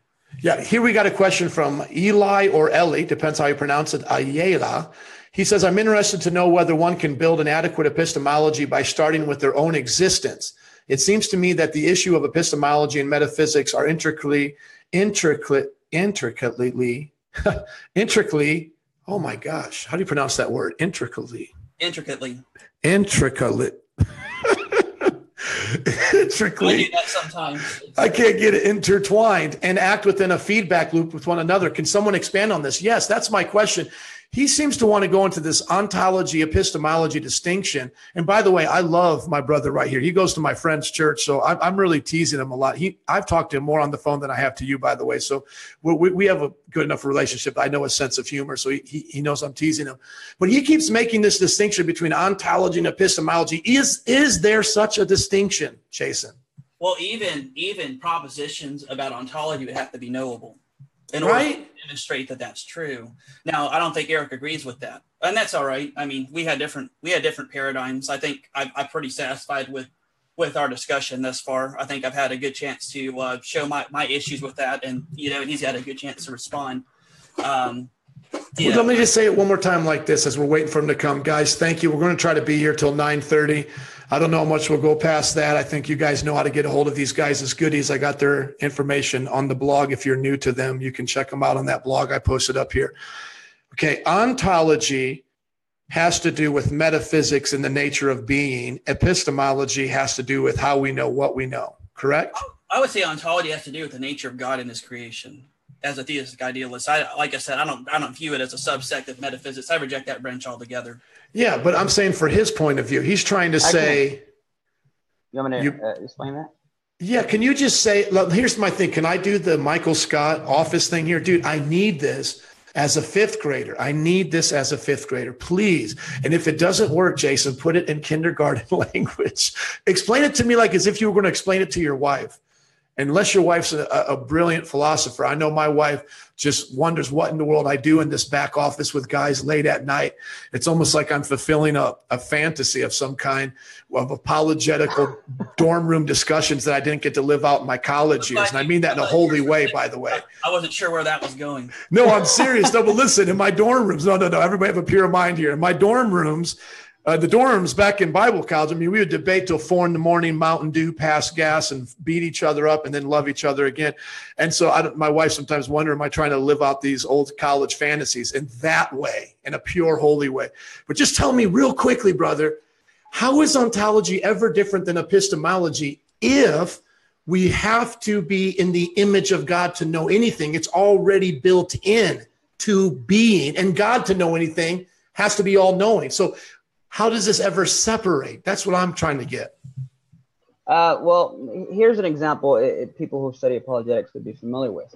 Um, any, anybody who's heard of William Lane Craig or uh, uh, things like that know about the moral argument for God's existence. So when you, I, and perhaps even Jason, suppose, uh, let's suppose we're, we're discussing the moral argument for God's existence, and an atheist says, I don't have to believe in God in order to be good.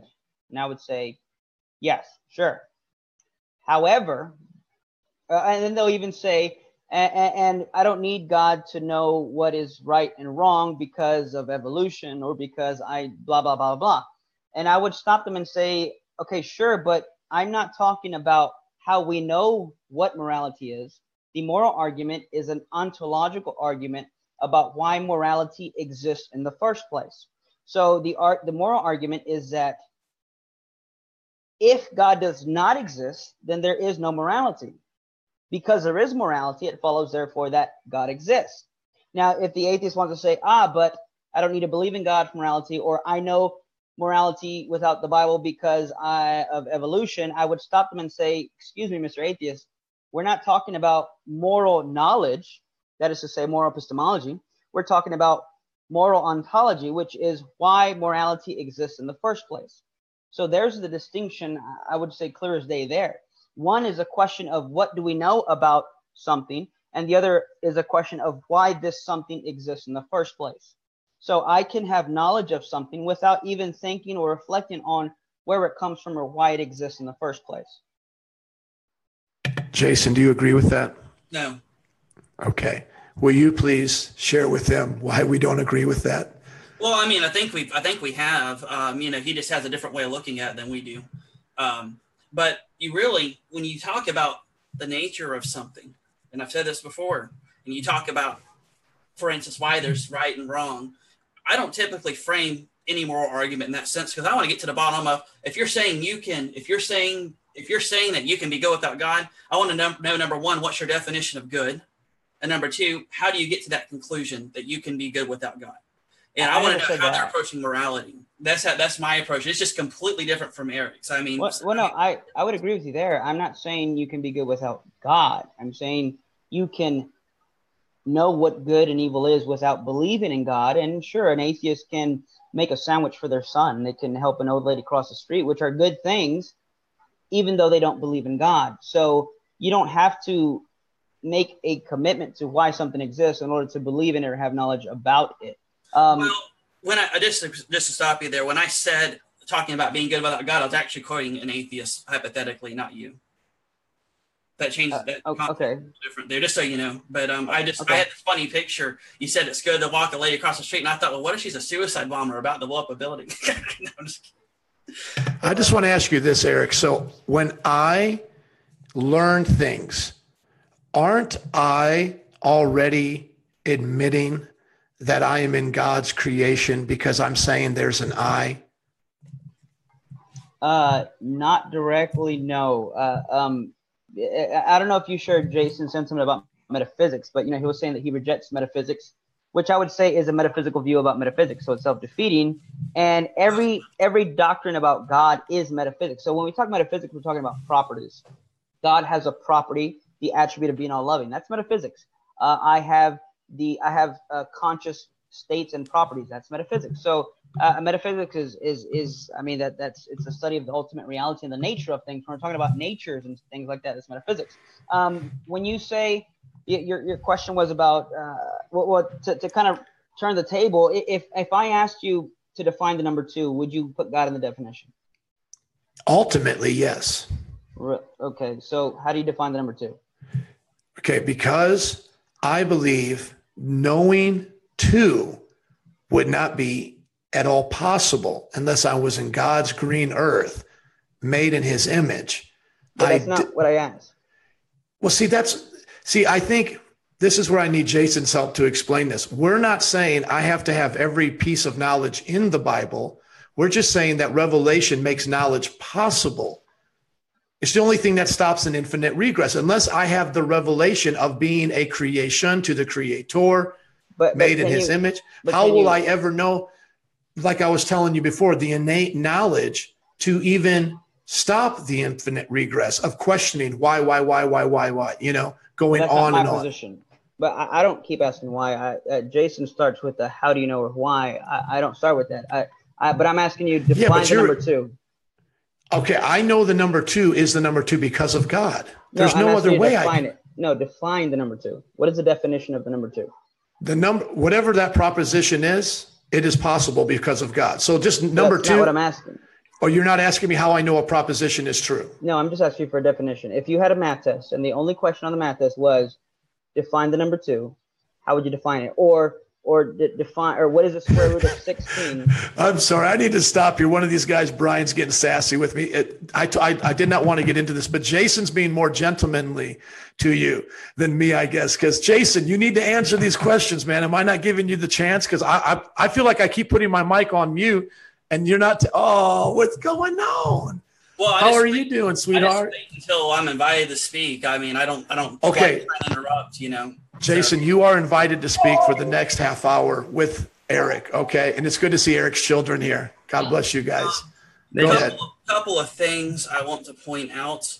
Um, he said that my position on metaphysics was, was self-contradictory. I emphatically disagree with that assertion. Um, you, have you ever looked at what meta, the word metaphysics means, Eric? Yeah. Okay, what does it mean? Uh, well, I would I would define it, especially off the cuff, uh, in an ostensive way, which is to say that we point to instances of something. Um, some things are defined ostensibly. For example, if you asked me to define the color purple, I couldn't give you a propositional definition because these are things that we define in an ostensive way, and that means that we point to instances or examples of the color purple. So I would. I'm talking more about the etymology of it, the the meat, the what the what the word oh, means. Right, etymology. It would be uh, beyond physics or beyond the physical. Yes, that's exactly why I don't like it. You don't think there are things beyond the physical? Well, I reject I reject that distinction entirely. Um, I, re- I reject the distinction of immaterial and material. I mean, I don't know.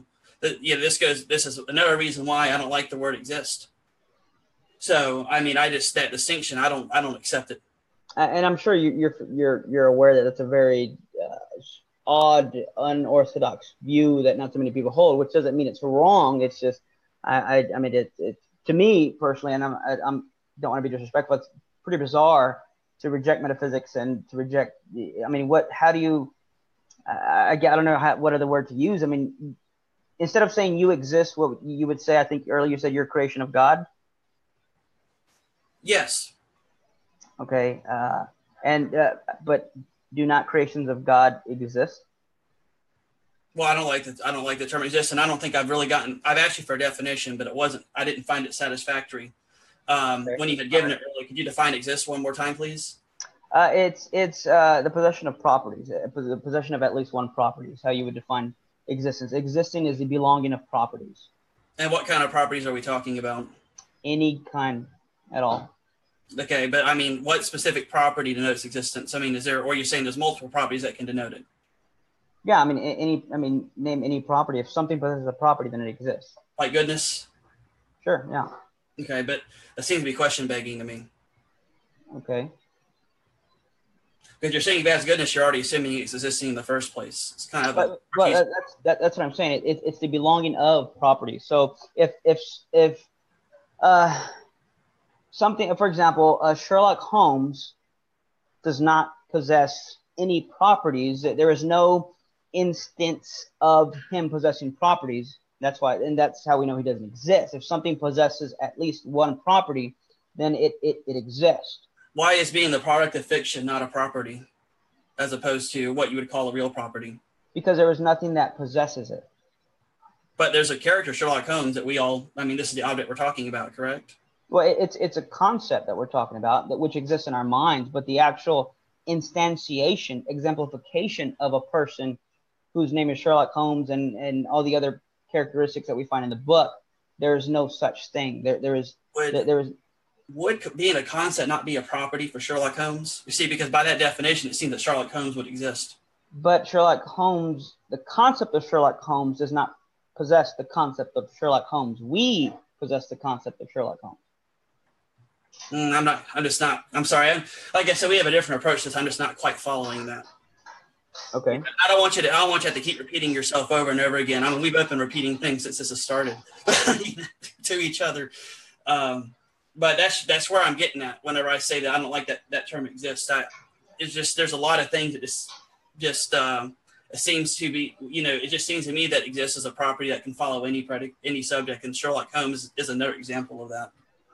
Yeah, and, yeah, and I mean, I, I don't want to turn the discussion into this, but maybe off air or something we can talk about I mean, if because we're talking about properties, and I assume you believe that things like goodness exist, and that's a property. That's metaphysics. I don't like then, it. I don't like that term. I'm sorry. Oh, you know, I mean, that's okay because we know of goodness that is out there. Goodness is the property of God. Okay, right, but that's metaphysics. We're talking about properties. I don't agree. Okay. I wouldn't put it in that category. That's a, that's our, that's an Aristotelian category. I, I, um, when you look at the the the meaning of metaphysics or or the um, the origin of the word in Latin, um, you know, meta can mean after or beyond, and then physics is is basically, uh, you know, uh, reality. And it just seems like you say reality, which I don't even like that term either, but we'll just say it for fun. Um, and uh, Joe Joe's probably smirking in his head because he's heard this before. Uh, but you know, what does it mean to be beyond reality? I'm sorry. What does it mean to be beyond reality? Is there? A, do you think that's that's a meaning? There's that's a that's something that's meaningful or not? Uh, I guess not. I mean, I, I didn't use it. I don't know if you're accusing me of using. Yeah, well, it. I'm just talking about historically, just just like the Latin, the Latin, what it means in Latin metaphysics. That's where I'm going to. That's another reason why I don't like that branch of philosophy. Well, I mean, physics is is not all of reality. Uh, I, am not even sure what your position on what something physical is because you say you don't like the distinction of physical. I, I, if you ask me, if you ask me what physical, what a physical is, I wouldn't be able to tell you. Mm, okay. I look at, I look at things in, as, as true or false. That's the way I look at things in, in my philosophical system. Is I look at true propositions or false ones. I don't look at things in terms of what exists and what doesn't exist, like like a lot of like a lot of other people do that that are really involved in metaphysics. But I mean, surely something exists or it doesn't, and that's true. That's a proposition that's true or false. Yeah, but then in order for it to be true or false, that that word has to have some sort of meaning to it, and I just don't see. Well, whatever meaning you like, it, it, just seems to it just seems to reduce itself to to a meaningless term. Like some, okay, you say you don't like the word term existence, but you like you, you say you're a creation of God. So something is either a creation of God or it's not, and that's true or false.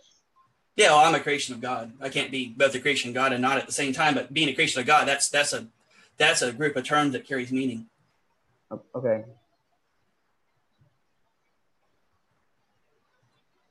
Um, I don't know. okay, I'm trying to moderate, but then they got mad at me for sticking my nose in here too much. Um, yeah, Eric's you, good sport. He has not complained one time. I know. I love Eric, man. Eric's having fun, but uh, they said I wasn't letting Jason talk enough. So, Jason, can you? Uh, I'm going to close this down at ten. I think Eli for, asked something. It looked like he stated something. Yeah, I, I asked his question, but you talking to? Can you just read it out, Eric? If you see another one, because I thought I had says, it. But, uh, uh, Eli Yella, which I've become friends with. Hey, doing Eli? He says perhaps both Jason and Eric can just state their biblical foundation in regards to their starting point. Have Jason demonstrate that God is our starting point, and Eric demonstrate whatever his starting point is, which seems to be his own self existence. I may be wrong, but it would be good for him to clarify. Um, you, want me to you want me to take a swing at that first? Or? Yeah, I think that's awesome, bro. Thank you. Okay. Um, so my starting point again, I'd say in regards to what I mean, before you can do anything, you have to exist, obviously. Now, my starting point in regards to what am I asking about? Um, for example, uh, I mean, if you're asking about mathematics, then my starting point is not God or the Bible. Um, I don't see how you can get calculus from the book of Leviticus or Nahum or anything like that. Um, I don't know of anyone uh, that starts with the Bible for everything. I, I, don't even think that's possible. And I already argued that prior to the Bible's existence, people still had knowledge. I know Jason earlier said that, well, we had prophets. Well, then apparently it doesn't follow that you need the Bible as a starting point. If at one point people did not use the Bible as a starting point because there was no Bible, which means that that would only be true now, but not then. So this conversation being had prior to the Bible, aside from the obvious technology, uh, it wouldn't be true. Um, versus my position would be true whether it's today, yesterday, tomorrow, in a hundred years, a thousand years, or you know, thousands of years ago. Um, my starting point with uh, in regards to again, again to what I mean, yes, God is the beginning of all things, but if I'm trying to learn how to cook eggs or to make a gingerbread house, I don't start with the Bible or God. That's not my starting point. I don't see why that would be my starting point if I'm trying to learn how to cook or bake or sew. Uh, I, I, so, starting point in regards to what?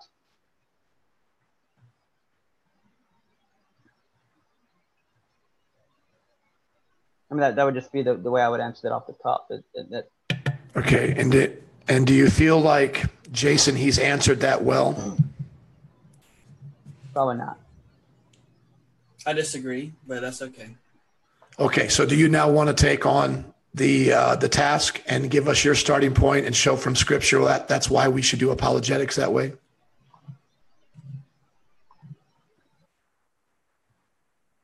Are you talking to me or Eric?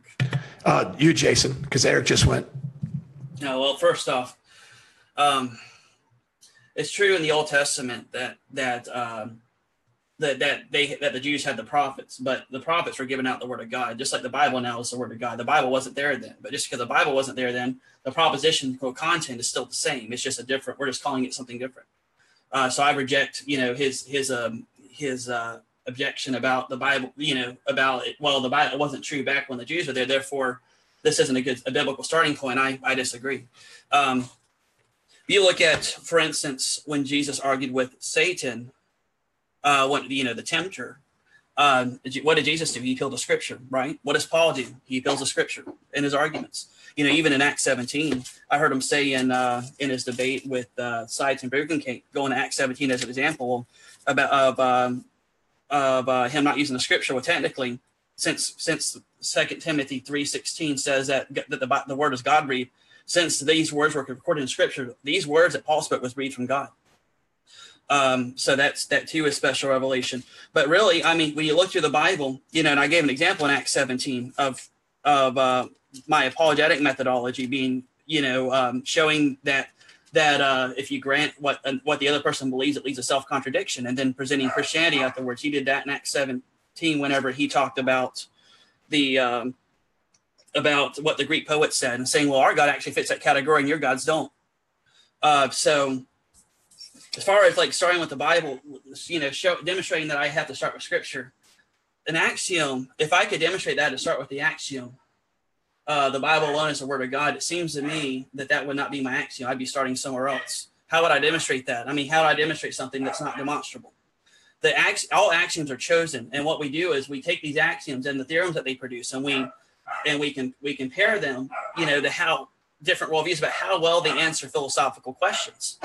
I would submit that anyone who doesn't start with the propositional revelation of Scripture, or any propositional revelation for God for that matter, you know, in the Old Testament, would have problems. Their world, their worldviews around the problems they would reduce to skepticism because they can't. They're not going to be able to account for the gains without the give for their claims without the giver of knowledge.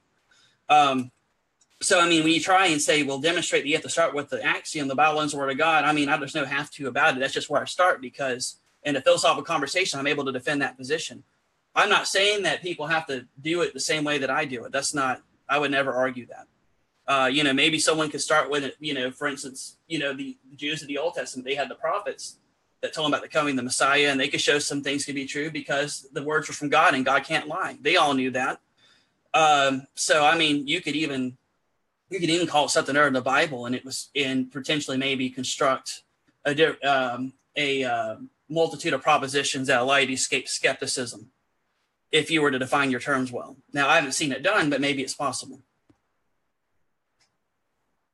How would you escape skepticism, Eric? Uh, I, I, wouldn't be there in the first place. I would have to escape it.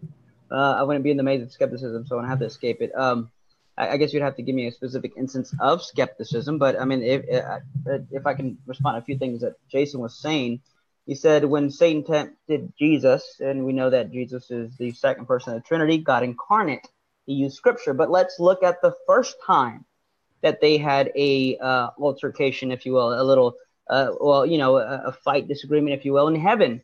Uh, I don't think God quoted scripture uh, when Satan rebelled in heaven. Um, well, God, well, what God said is true already. Right, but but the, right, that's that's kind of my point is that there God wasn't was, a God was not acting as a servant in that capacity at that okay. time. Okay, right. So, well, I, I, I don't think that's necessarily relevant, but what I'm saying well, is, it is relevant. I mean, you, you look at, you look at, you know, Philippians 2, what was Jesus at that point? He came, he came, came in the form of a man as a servant. Jesus, when he was in the garden, was in the flesh. He was acting in a servant capacity. Okay. Uh, agree to disagree for the sake of time. Um, in Acts 17, when Paul quotes their philosophers and poets, uh, he is not appealing to Scripture. And if you're saying that everything in Scripture is God breathed, then things that are in Scripture are from other poets. So you would have to also imply that those poets, what they, the secular poets that wrote what they wrote, was God breathed since it is in Scripture. And I, I, don't, I don't think you would go there. With I mean, the issue of confused you there. Um, that was that was a, just showing the methodology, not necessarily the axiom itself. I was I was showing that he was showing that given their position, it, their own position leads to self contradiction, and then he presented Christianity right. Okay, which is a classical approach of apologetics, not presupposition. Well, I mean, uh, that, that, approach is not exclusive to classicalists or or Clarkians. That's not. Well, I mean, there's some overlap in our methodologies. I mean, it doesn't have to be one or the other. Well, well, then then it wouldn't be presuppositional, which of well, course I, mean, I, how you define presupposition. I don't know how you're defining it. Well, as you've defined it so far, was everything based on special revelation. I haven't given and, a definition for presuppositional apologetics in this well, oh. entire discussion. Well, in this one, perhaps not, but you've given criteria for it, and I've heard you in other discussions talk about uh, uh, how knowledge is gained. Uh, when we look in in the book in Kings with the prophets of Baal and Elijah, he mm-hmm. also used he did not quote scripture. He used the classical approach of providing evidence. Um, when Paul talked about the resurrection, he again did not use scripture. He said, if there is no resurrection, then Christianity is false. That's uh, he, he can be put in a syllogistic format, and that's a classical approach to apologetics. Um, nah. uh, you, you, talked about things not if you can't demonstrate something. There are things you can't demonstrate that are true and that we have knowledge of. I can't demonstrate my mental states to you because those are what's called first person private access. You cannot see my mental states, nor can I demonstrate my mental states to you. Um, you talked about uh, when you engage with unbelievers, your one of your goals is to simply show that their worldview can't answer certain problems. Well, that's not even. I would say that's more of a pragmatic approach to truth and reality. Not yeah. necessarily saying that it's necessarily true. You're just saying, well, mine does better. But I mean, I, I could answer. I could say that my phone. I can say that a, le- a leprechaun's in my phone. That's why it works. It answers problems, but it doesn't mean it's true.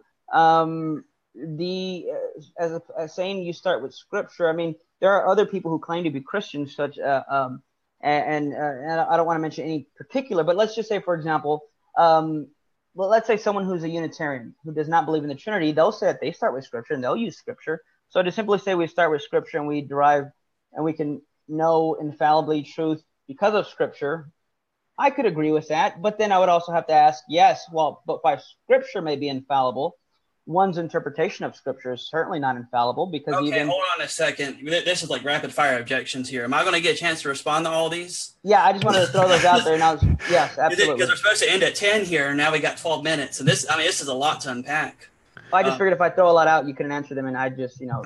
That's a good plan. That's a great. That's a great. I mean, hey, that for debate tactic, that works. no, go go ahead, go ahead. I, I, just wanted to just throw out just some of the things you were saying in response to them, but yeah, go for it in the instance of Baal and all these other instances you gave, I mean, these are either prophets or apostles that were speaking, and since it's recorded in the Bible, that special revelation. Um, the but whole, the instance itself was not special revelation. Well, I mean, and, this, and I never said, for instance, you couldn't give evidence uh, for something. I never said that. Okay, uh, fair enough. Get something that's evidential. All right. Uh, okay. how do we know? Let's let's do it this way. Let me let me ask you this question. I may not be able to get to everything, but we'll just go through it as we have time. Um, you're you're a let's say that you're you're a prophet of Baal. Okay, let's put yourself put yourself in this scenario. All right. Paul says, uh, this is this we're what we're going I mean not Paul, but Elijah said, man, uh, it's too late. Uh, Elijah says, "Well, you put your you make you, you put your sacrifice up. I put mine, and whichever God sends down fire to burn the offering is the true God." All right, so you're a prophet of Baal.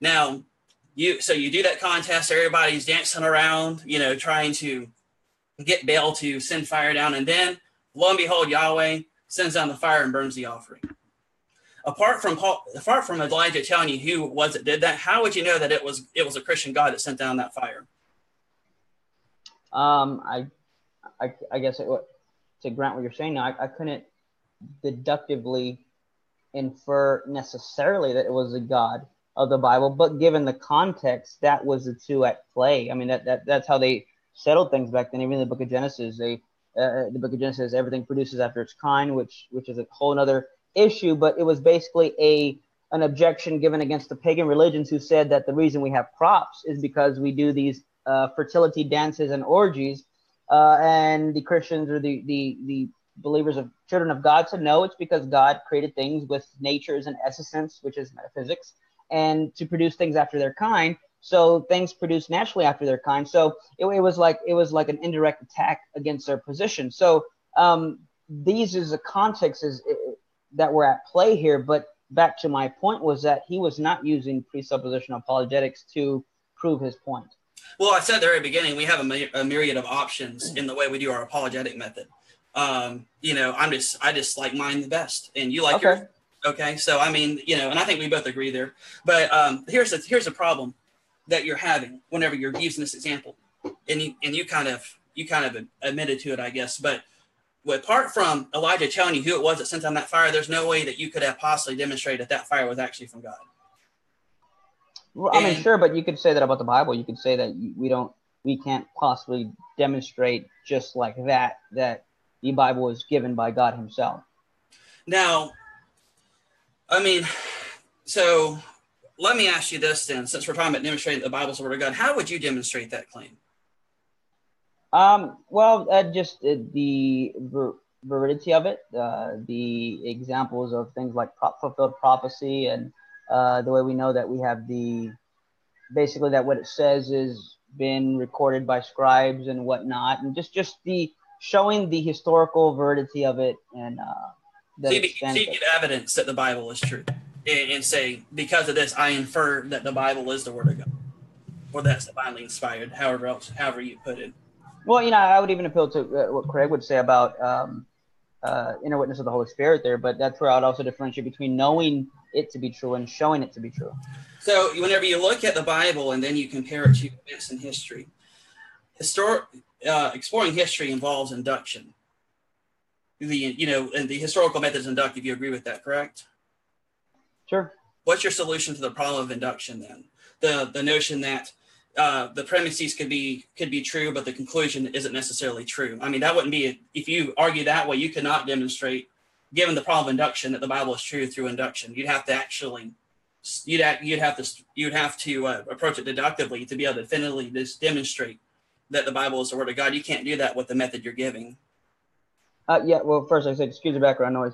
Uh, but yeah, well, I reject that. That in order to know something, it has to be necessarily uh, deductively um, derived. Uh, because if you're going to claim that we can only know things that are necessarily true or necessarily deduced, then there's a lot of things you can't know. Because the very claim that we that we can only know things that are necessarily deduced is itself not something that's necessarily deduced. So Well, let me ask you this. What's your definition of logic? Let's make sure we're talking about the same things as we're talking about logic. I would define it by the three rules of logic. Okay, so that will that be examples, not a definition. Well, right. Remember earlier I said that some things are defined ostensibly. Yeah, I, I can define it and tell me if you if you agree with this definition or not. I define logic as a science of necessary inference. Uh, no, because you could give examples of things that are necessarily inferred but are not the rules of logic. Like, Um, things like two plus two equals four is not a rule of logic. It's using logic, but it's not a rule of logic, and that's something that's necessarily uh, well, it'd be necessarily inferred given the rules of logic. It doesn't have to be a rule of logic. But that, but that's my point. Uh, so if you're going to use that definition, then I can all I have to do to re- rebut it or refute it is to show instances in which it meets your criteria and definition, and yet is not logic itself. It's Well, using you- logic, How would you demonstrate that two plus two equals four? I don't think you have to. I think it's self-evidently true. Just like uh, um, I don't demonstrate to myself that I exist because in order to even demonstrate that I exist, I don't have to first exist. So these are things that are properly basic beliefs uh, that are that are grounded, um, that are that don't need to be demonstrated. Um, I don't the the self evidence thing. Every time I hear someone try and explain that, it sounds like begging the question. How do you escape that accusation? If you say self evidently true, meaning that it presents itself to you and that it's it's a properly basic belief. For example, uh, my mental states are are self evident. Um, the fact that I exist is self evident.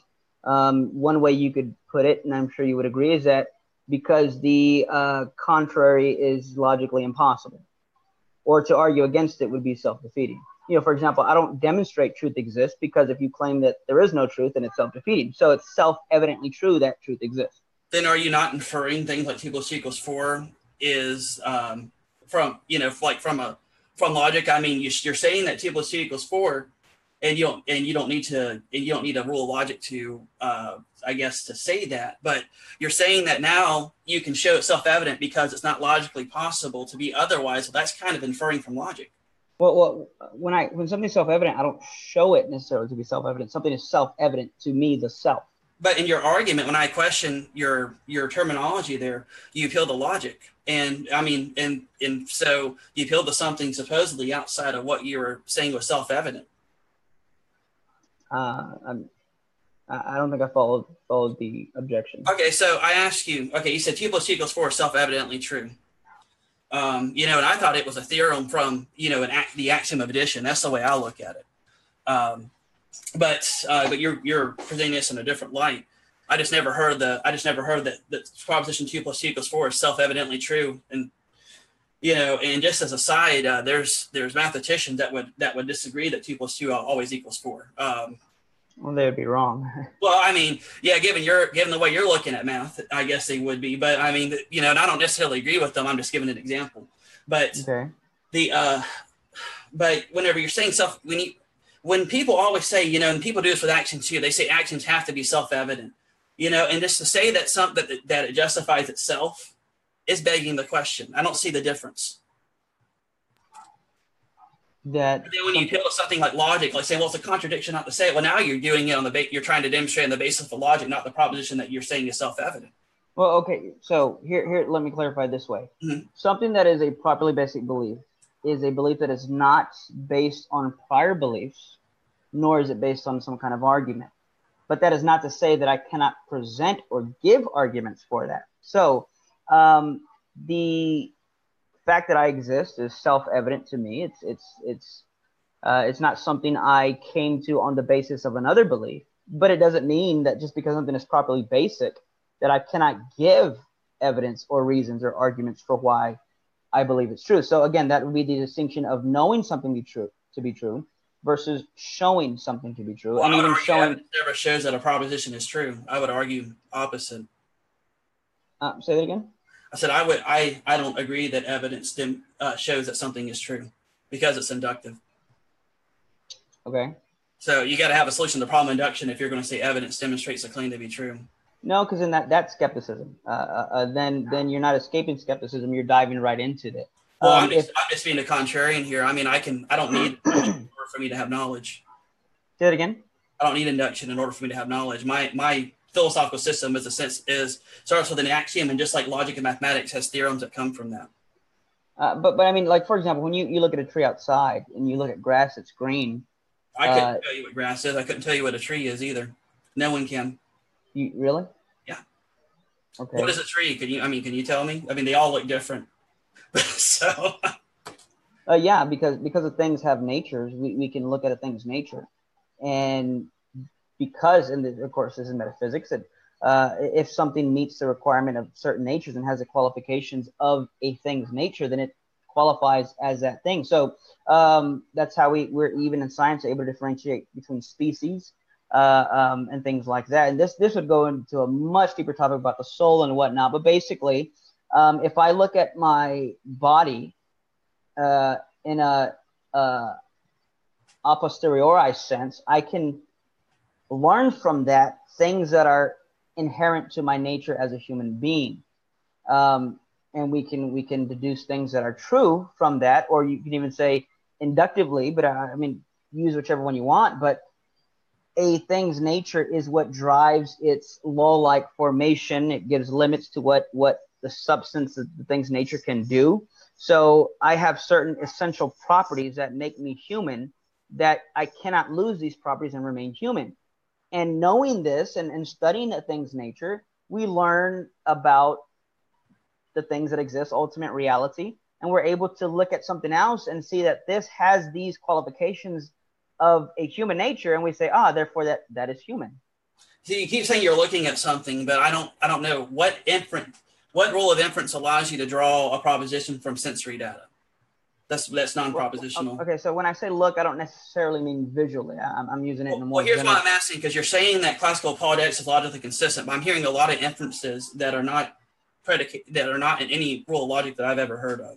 So when I say logically consistent, I mean that there's no contradiction. So I don't think I've, I've presented a contradiction. But if, you, now, but if you have a solution to problem induction and then you're using induction to get to deductive premises, then there's a problem there, right? No, no, not necessarily. Uh, uh, so when, so again, we're going back to the, the issue of skepticism, which again, I say you're not trying to escape, you're diving into. So if a skeptic were to ask me these questions, just because you're basically going to be presenting hypotheticals, but hypotheticals are a dime a dozen. I mean, we can present hypotheticals all day; it doesn't get anywhere. So, and uh, I, I would treat a belief as innocent until proven guilty. So, unless I'm given a reason to doubt what I believe, then I have no reason to doubt it or or uh, to to claim any of these hypotheticals are defeaters to my belief. So I don't have See, a problem. You're ending of, up with a disjointed system. You're not really able to seamlessly move from one proposition to another. I mean, um, I mean, do, do, you and I not both accept the rules of inference of logic and that if a conclusion doesn't necessarily follow, that it's not a valid inference? No, see, I reject that. Just because something doesn't necessarily follow doesn't mean it's not a valid inference. Because again, there are a lot of things. Logic again, you said the laws of logic. I mean, that's an example of three laws. I mean, what about modus ponens and modus tollens? I mean, how are you defining logic here?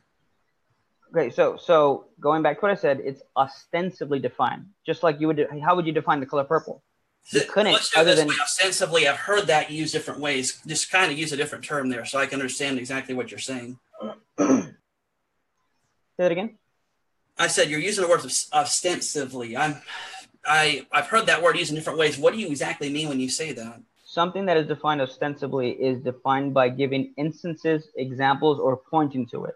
So you could not define the color purple in a propositional way. You would have to point to an instance or example of the color purple.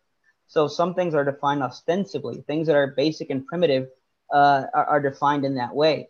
Um, so when when we're talking about, uh, uh, you're saying that if it's not necessarily entailed, then it's not valid. No, because that would limit knowledge to so such a small small scale of things we can know. For example, w- would you say that you know that you're talking to me right now? We've never met in person. We've this is the first time I think we've talked even over online. But would you say that you know I exist, and would you say that you know you're talking to me? Well, I, I reject the term It just again. Um, okay, well, regardless, you, you know what I mean. That I that I. So, uh, so would you know? Would you know that I'm here and that you're talking to me? Well, I would believe it, but I mean, what if someone was superimposing an image and but it was actually someone else talking to me? I mean, I can't demonstrate that I'm talking to you. Right. So then you would essentially have to bite the bullet, which is my point. You would have to. I, you would that, say that doesn't mean I can't know anything else, like from scripture, though. But uh, no, but I'm not talking about that. I'm, I'm the, saying the scope. Well, hold on a second. The scope of a philosophical system and what it covers has no bearing on whether or not that it's a that it's a uh, system that can escape skepticism. The broadness or the narrowness of it that's not relevant to to whether or not it can escape skepticism. Uh, okay, but but that's that's my point. Is I don't know why you're using you have to escape skepticism as a criteria for knowledge but going well, back to what I was saying before that, because things that are not knowledge are classified as things. Like I have beliefs that are opinions. You know, like for instance, um, you know, let's say I'm driving, right? I'm driving down a street and I have cars. Know, you got to react to different cars, right? So you look at someone and it looks like they're about to pull up, and you say, "I think that person's about to pull out in front of me." Well, I don't. I can't demonstrate they're about to do that, but let's say they do pull out from me and I hit the brakes. Now, I, there's no way empirically I could demonstrate because empirically you can't demonstrate anything at all that they pulled out in front of me, but I stopped anyway. I'm just I'm just functioning. Uh, okay, I, I, just want to get back to what I was saying earlier, though. Mm-hmm. Um, you're gonna have to bite the bullet based on your view of knowledge and say you don't know that you're talking to me or even Joe right now. You don't know What's that there's the problem with that? I mean, can you demonstrate that you're talking to me? Uh, that, that's the thing. What you're asking me to demonstrate. I mean, again, for me, it's self-evident. But but you realize that on your view of epistemology, you can't not know these things, and I and I, I find it can't either. In your epistemology, I think. Well, uh, sure, sure, I can. I have, I have uh, a, a, belief, and I have good reasons to believe it. I have justification. I'm warranted by these beliefs. Now, I would say I have knowledge. But see, now, I mean, come on, let's de- demonstrate to me specifically. You're talking to me right now. I mean, demonstrate that I have to demonstrate it. You're going back to the Methodist approach, which I reject. So you can't ask well, me to answer a question. to demonstrate it. I don't think you're being logically consistent. Demonstrate why. I mean, but that's that's the thing that leads to an infinite regress. I am rejecting your foundation of epistemology, but you keep going back to your epistemology and forcing me to answer well, that. It's I like mean, if you're going to reject my foundation, I'll just reject yours. I mean, why not? Why can't I do the same? I, mean, I, I guess you could, but that wouldn't get us anywhere. But that's okay. Well, so mean, if, if, you don't want to engage my position, and you, you no. know you're, you're wanting me to grant your position, but you're not granting mine, that's not a discussion. That's a monologue. No, no, no, no. That's not what I'm saying. I'm saying is that you're asking me to accept your position or accept nothing else. So you're actually, so what you're accusing me of doing, you're actually doing. It would be like an atheist saying, I'm willing to grant your position. You just have to be able to articulate what it is. And I mean, if I find a problem, I want to show it to you. Just like if you, you know, if you find a problem in my system, you give an arguments against my system too. We've both been given arguments against it. We're, right. We're just, but going back to what I was saying, so let, us pretend an atheist came on right now and said, uh, Eric and Jason, where did God come from?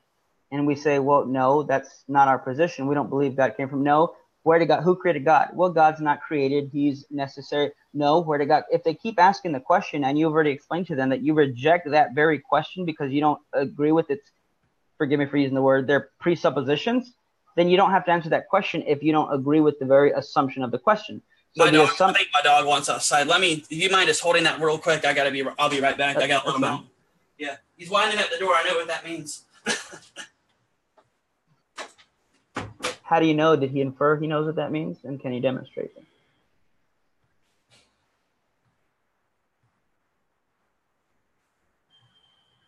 Judd, you want to come in on something while he's out? Oh, sorry, I was muted. Sorry about that. I was just saying uh, we'll go for the next few minutes and let you guys shut her down. Just want to apologize to some of those who were showing up if I overstepped my bounds. Uh, basically, Eric can testify. I was getting tutoring from both him and Jason on my own privately, and then I asked them to come on uh, for my own benefit, just as a, a, a discussion. And then we decided to actually make it public and then kind of set these parameters. But uh, it was really from the very beginning, uh, like I said, me getting tutored by both of them and bringing them both together. So if you guys felt that I was kind of stepping in, it's really because honestly, this was something I wanted to do to learn. And uh, personally, I'll just be honest with you, I got lost about the last 10 minutes. So uh, there are those of you who are here who don't get lost in those things, but I do. So, I mean, I kind of relate to Leighton in some of these ways. You know, uh, I don't know. It just people aren't maybe gifted to understand like how far you guys are going down the rabbit's trail there. Uh, maybe some of you guys can just sound off on chat. Do you understand what they were just talking about the last 10 minutes? Um, I do know this, Eric, that the little bit that I have talked to Jason, some of the things he says I've never heard from any of the lectures that I've had on presuppositionalism like he doesn't like the word exist. He doesn't like the word, you know, these different things. I don't know how I've never heard Frame say that. I've never heard that in a Van Til discussion. Maybe that's more Clarkian. I'm I'm more newer towards Clarkian. I know Clarkian was same thing that I did. Uh, say it again. Clark doesn't like the term exist. Like okay, so yeah, that's where I don't know Clark as as well as probably anybody else. I like because it looks like a lot of people here are understanding a lot more of it than I do. So well, Go ahead, Jason's, guys. In Jason's defense, I, w- I would say, you know, he does admit that, you know, he's he's a different a different breed, and you know, I respect that. Um, yeah. But uh, but for me, if I can say this uh, as respectfully as possible, uh, so if I say with all due respect, I can be disrespectful right after saying it because that, that covers. It's kind of like if, if if you say LOL after making a, a rude remark, it's okay as long as you say LOL. Um, here is is why what I said in the beginning. I said what I said that uh, you you if something's not logically consistent, it can't be from God. And and yes, we did go a little bit deep just because you know I at that point honestly I was just kind of it was just us us two going back and forth. Um, but I, I I often say that if you have bad philosophy, you'll have bad theology and bad apologetic methodology.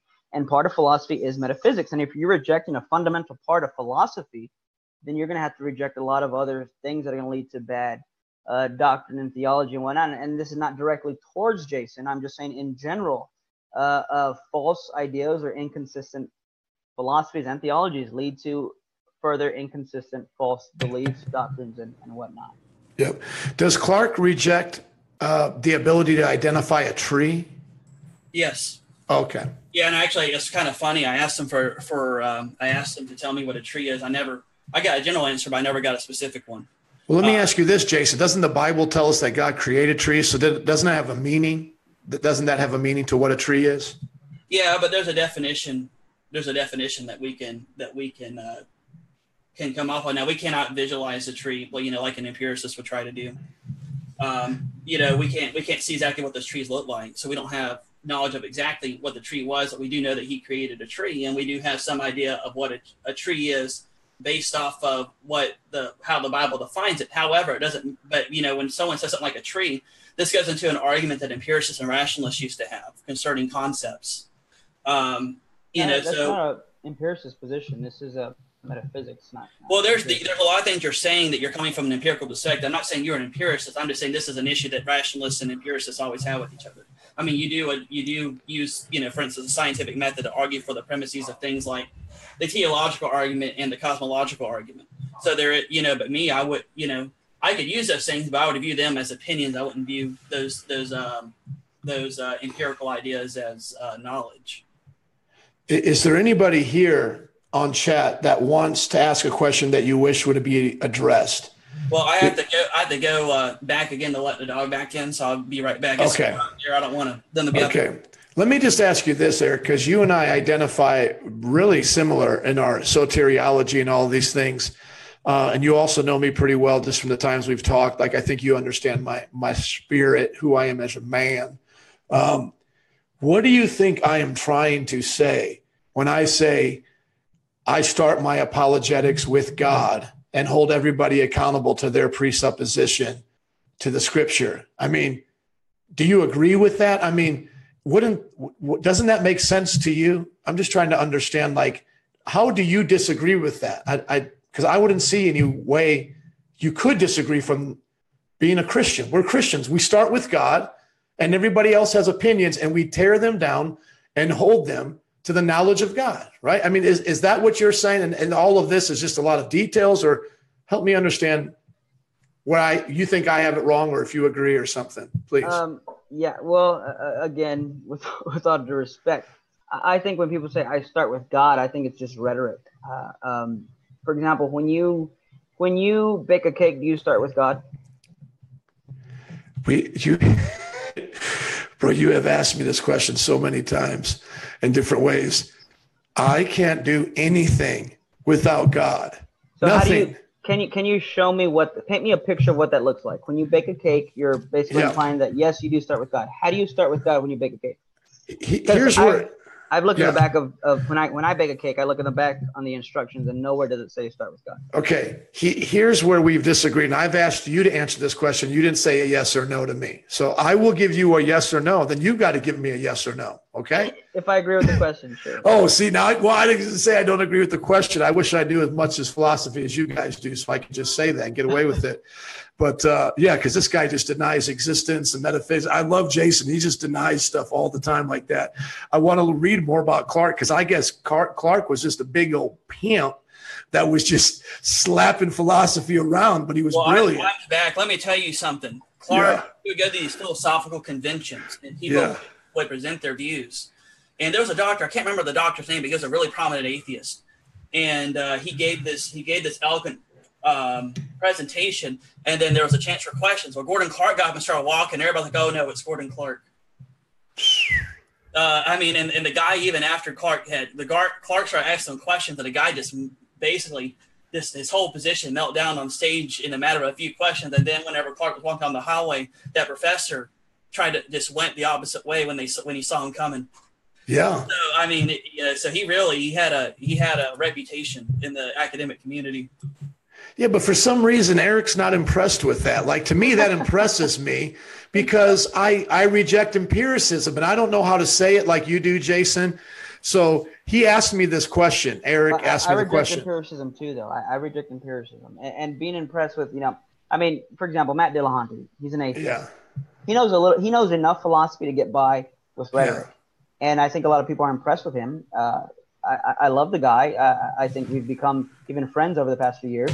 But I'm not impressed just because I can see that it's just rhetoric and his Okay. philosophy is inconsistent. Well, let's go to Yeah, Jason mean, here. I don't think Jason's going. and I are, are impressed with either one of each other's. pers- Uh, Yeah. I mean, I think we're even. So. Okay, I'm sorry. I didn't mean to get off on that. Okay, just Eric, will you ask Jason that question real quick before we go, and just to hear what he says? Well, well uh, Joe was saying that he starts with God for apologetics, et cetera, et cetera. And I, I said that, you know, with all due respect, I think when people say I start with God for X, it, a lot of it's rhetoric when it comes to what we're discussing. Because if you're going to say you start with God for everything, I asked Joe, do you start with God when you bake a cake? And if you do, can you please paint me a picture of what that looks like to say you start with God? Because when I bake a cake and I look on the back of the instructions, I've never read a, a, a, bo- a, a box that for baking instructions that says start with God in the instruction on how to bake this cake.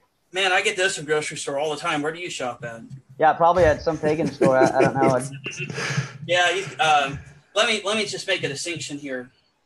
The task of baking a cake and building a philosophical system that's rigorous and can answer different philosophical problems are two different undertakings. When I'm baking a cake, I'm function I'm just functioning. I'm not trying to build a worldview. There's a difference there. Okay, so then so then you would agree that you don't start with God for everything. Well, no, not for everything. I mean, there's a lot of things that from that from Scripture that I believe that cannot be inferred from Scripture, but I hold those as opinions, not knowledge. And maybe they are knowledge, but I wouldn't have any way to demonstrate it. Okay, uh, those are opinions. Do you know that those are opinions? Because if you do, then you have knowledge without Scripture again. So you're just pushing back the goalpost. I mean, I there I don't know that. The, I mean, as far as like do I know if they're opinions? I mean, I guess if they were true and I could demonstrate it, it would be knowledge by virtue of the definite of the uh, definition that I give. But as far as opinions go, knowing that's an opinion, uh, I would say yes, I do know because I can because I can show logically that it has to be an opinion. Okay, well then, well then that's what I'm saying. Then, then we're agreeing because otherwise that would lead to skepticism. But logic you just itself, conceded. I, I, I, ju- I, justify through scripture though. But but wait, but you just conceded that we have knowledge without scripture or special revelation, and that when you claim that you infer these things from scripture, you claim them as opinions, but you not knowledge. Yet you can claim that you know have knowledge that they're opinions, and yet once again, though, this is apart from scripture and special no, I revelation. I don't agree with that at all. Well, I, I, thought that's what you said. Yeah, I mean, we, I don't, I don't agree with that at all. I mean, I'm saying you asked me, do I know it's an opinion? The answer is yes, and I know because of because of inferences from logic, which I get from scripture. That's how I justify it. I mean, so I start with scripture, even in saying that I know it's not an opinion. You you got the the three rules of logic from scripture. Oh yeah, I mean, you, you could be taught the rules of logic, but then you got to be able to, but then you got to be able to demonstrate them. And you see, like, no. law of contradiction is littered throughout Scripture. You know, and you got like Romans five twelve, which is a hypothetical constructive syllogism. I mean, there's logic all throughout Scripture. So and those are examples of logic. logic. But you know, even you, but you could you have to possess the truth before you can demonstrate it, just like geometry. Uh, okay, I mean, I, I I know it's getting late, and I agree disagree, but I mean, th- these things are not defined in Scripture. You may find instances in which these things are used in Scripture, but you won't find a definition of these in Scripture. Okay. Much like the definition of truth is not. Yeah. So so let me ask you, how do you know you're baking a cake? How do I know I'm baking a cake? Yeah. How are you going to bake a cake without God? Tell me how you're going to bake that cake. well, I don't know that God comes in the picture when I'm baking. Okay, so now you're now now you're saying you can exist in a universe without God. No, I'm saying I can bake a cake without needing God. How did you get the How did you get the uh, the flour? How did you get the mind? How did you get the hands? How did you get the the ground to stand on? That's what so, I'm saying, Eric. Right, That's what right, I'm right, saying. Right. So you're asking about the what and why something exists, which is yes. an ontological question.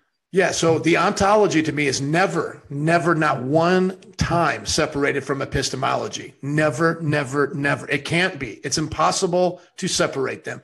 My well, brother over here, Jason, doesn't even believe in the subject of ontology.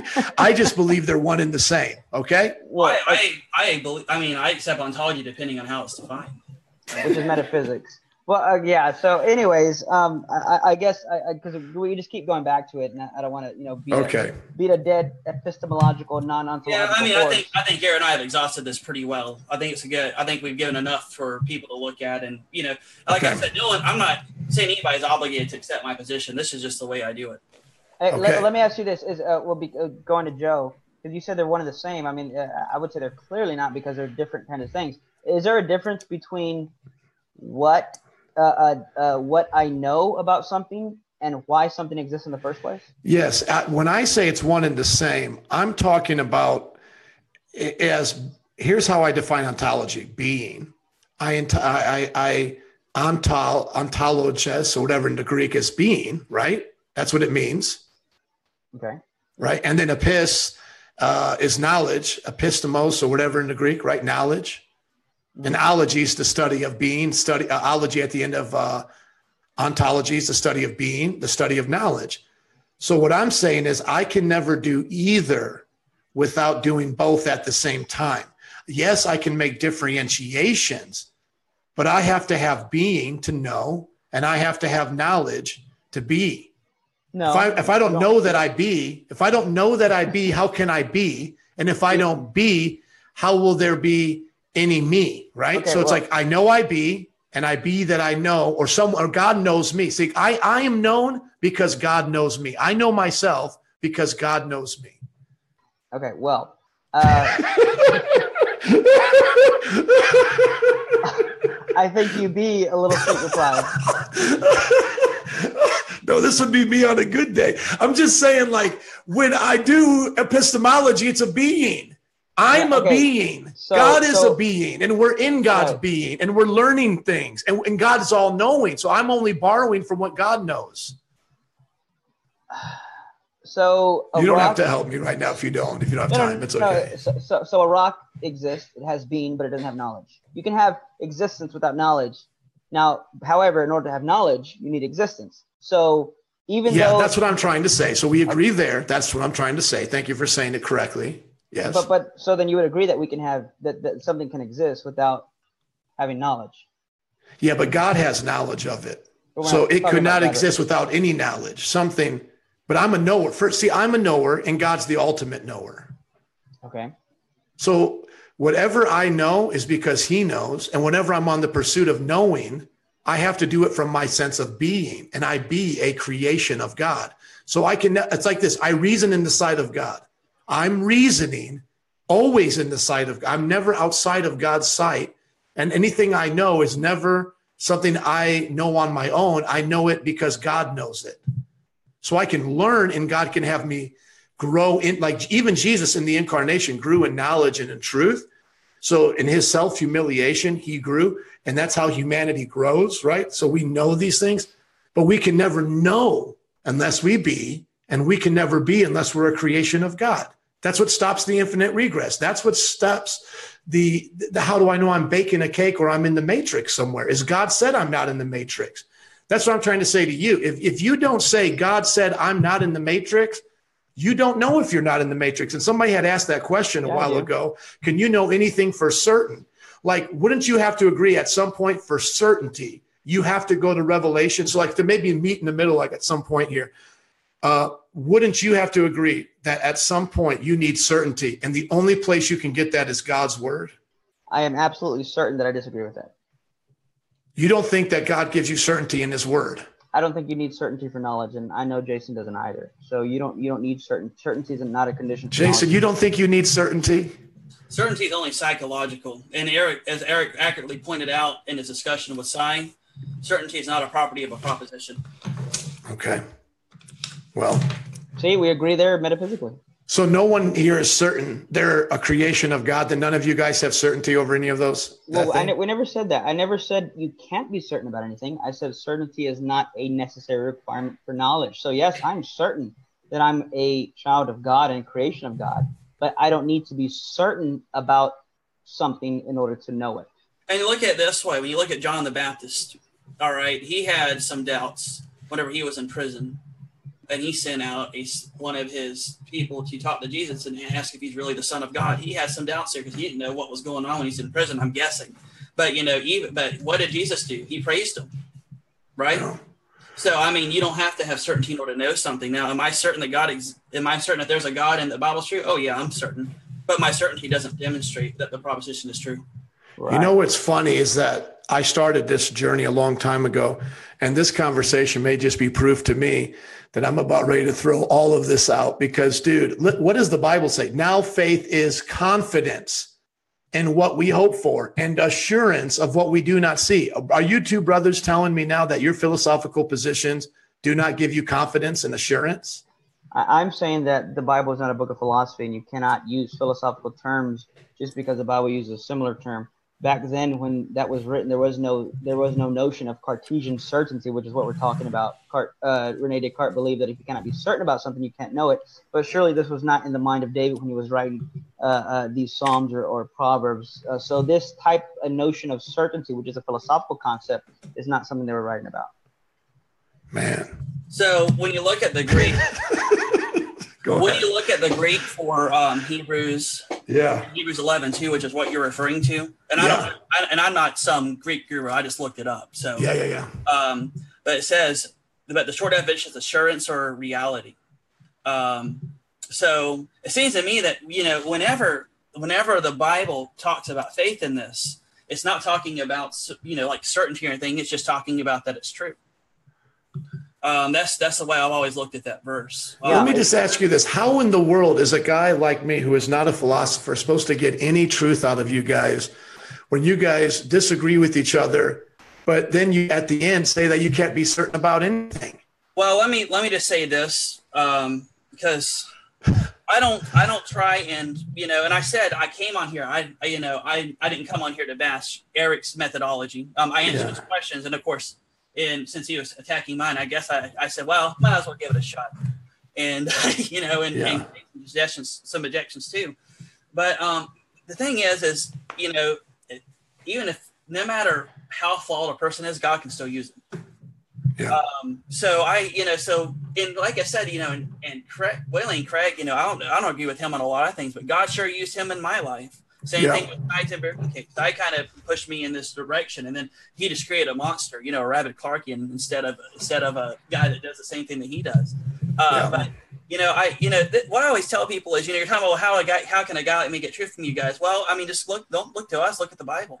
Yeah, that's that's my thing. See, I've been very humble with you guys in the sense of like always learning and being open you know because but here's here's my point as a pastor let me just get a little pastoral here and i'll let you guys have your last words it, it, almost seems like and i know you guys don't mean this in any way but it almost seems like you guys have these rules to a game that only certain people know you know what i'm saying and maybe that is the philosophical uh, discipline right but you get guys like me who spent 20 plus years in scriptures done apologetics and and when i mean by the grace of when i say these things i mean by the grace of god who has won literally dozens, hundreds of people to the Lord, discipled them. I'm talking atheists, uh, uh, people from other religions, and seen it happen. You know, and I think Jason, you were saying that you know because maybe God uses me pragmatically or gives me methods or whatever.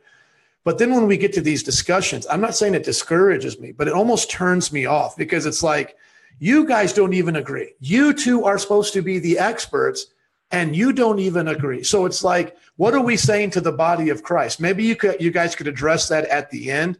Like, what are we saying to the person you think I'm confused? What do you think my wife or other people would say who have just not, you know, not studied philosophy? What is your bottom line to the church at large? What are we supposed to do with all this? Because to me, when I did go to the Bible, just like you said, Jason, that's why I was turned on to pre-sup. I was being called pre-sup before I even knew what it was like 10, 15 years ago uh, they were saying we, you know, atheists were calling me that because I reminded them of these guys, right? Uh, yeah. So what? So my point is, what are you guys saying to the body of Christ? Let's leave on a high note, like giving glory to God, giving the body of Christ something to do to to do ministry. Where do you put this to to the people at this point? And maybe speak to me personally because I don't mind being embarrassed a little bit here, but yeah, make it. I got, Go ahead, baby. I'm sorry, I have quite a bit to say. Um, Go ahead. Second Timothy three sixteen says the Bible is profitable for for uh, correction and instruction. And if that's the case, even if people disagree, we can still go to the Bible to hash out those disagreements. It has to be true. Yeah. The Bible says it. Now, as far as like all the philosophical mumbo jumbo, look, um, you only need to know this stuff if you're going to be talking about it. Okay. Uh, I always tell people, look, you know, if you don't know a lot about epistemology, don't try and be someone who who's an expert in epistemology if you're not even interested in it. Focus on what you're comfortable talking about. If you like science, you can go and talk to people about science. You know, you just have to understand that Scripture is is the authority. Uh, you can talk to people about that. I have no problem with that. I'm not saying that you have to do it exactly this way in order to do an apologetic. God's going to be able to use you no matter what method you use. I would I would just say do what you feel comfortable with because um, I never mm. tell someone, well, you have to do this and you can't do it any other way. There's a bunch of options. You know, Eric gave people an option. Maybe some people like what Eric does. And if they're comfortable with that and they understand his position and they think they can defend it, then by all means, they can they can approach it from that position. Yeah. Um, now, am I convinced I'm right? Well, yeah, but I mean, it doesn't mean that. But you know, I just this is why I don't I don't do a lot of debating other Christians because I have bigger fish to fry. Yeah, same here. Um, same here, bro. So, uh, you know, and I respect Eric as a brother. We have disagreements, and we're probably never going to agree in our methodology, but that's okay. I mean, I support Eric and what he does, and I bet you he cleaned Dillahunty's clock when he debated on the soul. He I didn't did. watch it, I'm he sure did. He's a yeah. very smart guy. Um, and you're and you're smart too, you know, and what makes you smart, Joe, is that you're willing to ask questions and you try and you do your best to process it. You're trying to learn, and that's what a smart person does. A, a fool just just shuts out everybody. Um, so you. I mean, just uh, my my advice to you, Joe, is like I told you over the phone, argue in a capacity that you feel comfortable arguing with them That's my advice to you. Thank you. The Bible is your authority. Amen. Yeah. Eric. Um, yeah. Well, a few things I'd say is that uh, first I'd say is that this wasn't a teaching class in philosophy or apologetics. This was a discussion between two people who are, if I can say this without trying to toot our horns, two people who are seasoned in apologetics and debating and discussing and philosophy. So had this been a class in apologetics, I would have talked much differently and started in a different approach. But Yep. seeing how this was originally just going to be a discussion between us three, and then you said, "Hey, let's just make it live." In my mind, it's still a discussion between me and Jason, people who understand concepts already. So we're jumping in Yep. deep in right away. We're not having to start, you know, and get our feet warm. Um, second thing I'd say is that uh, as far as uh, being being discouraged, first I, I'd say as anything in Christianity, it's not going to be easy. Nothing in Christianity is easy. In fact, I, if I, often say if it's easy, you, you're not doing something. You're not doing something right. Um, you know, the uh, we should expect these kind of difficult things. If we're serving a God who's omniscient, omnipotent, and infinite, then why should anything we expect anything to be easy? Um, uh, you know, we, we have so now I'm going to put on my my teaching pastoral hat, if you will, uh, minister's hat. You know, we have men in the church who who can name to you football stats out the wazoo on the drop of a hat, but they can't quote to you for scriptures. They can't give you an argument for God's existence. And my point is that um, if you're if you're passionate about something, then you're you're going to be willing to, to, to put in the time and learn. I'm not talking to you personally, just in general.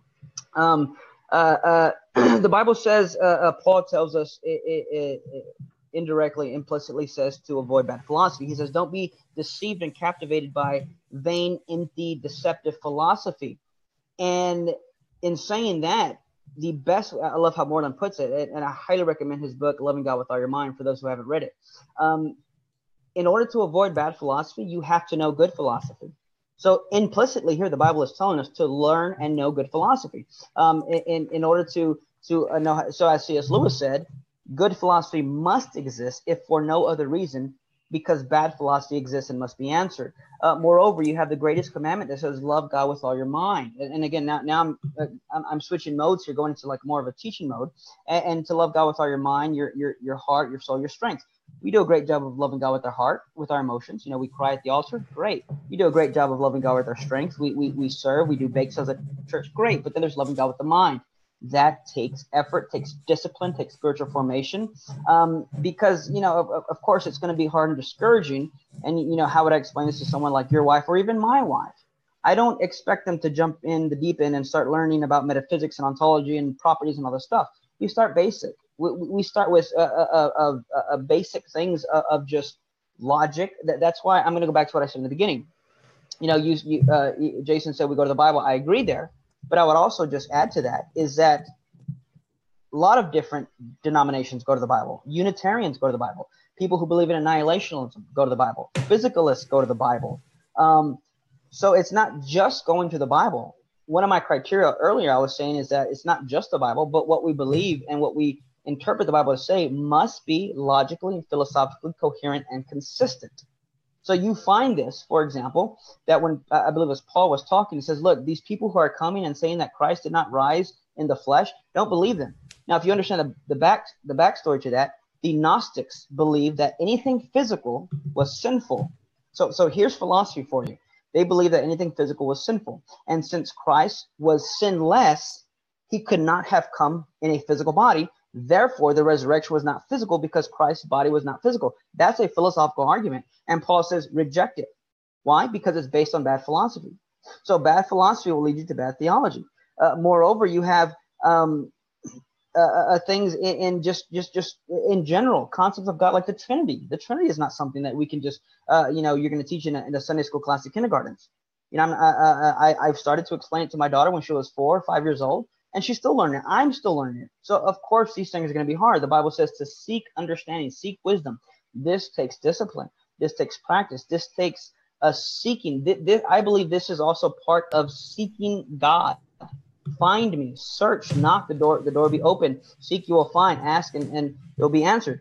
Uh, so we have to seek and, and, dig deep into these things. The more I have studied philosophy and apologetics and, and theology, the more my adoration of God has grown. For example, uh, in, in natural theology and philosophy, philosophical theology, we learn that God is a maximally great being. which and, and now what does that mean? It, it, it means that when you have two competing ideas about God and you weigh them out, you find what would a maximally great being be like. So, for example, if our worship of God should be, um, and, and tell me if I'm getting too long winded here because I'm just starting to preach. If our worship of God should be uh, uh, equated to His greatness, then let's just for a hypothetical thought experiment. Let's pretend God could get better. Hypothetically, I'm not trying to be blasphemous. Let's just pretend God could get better.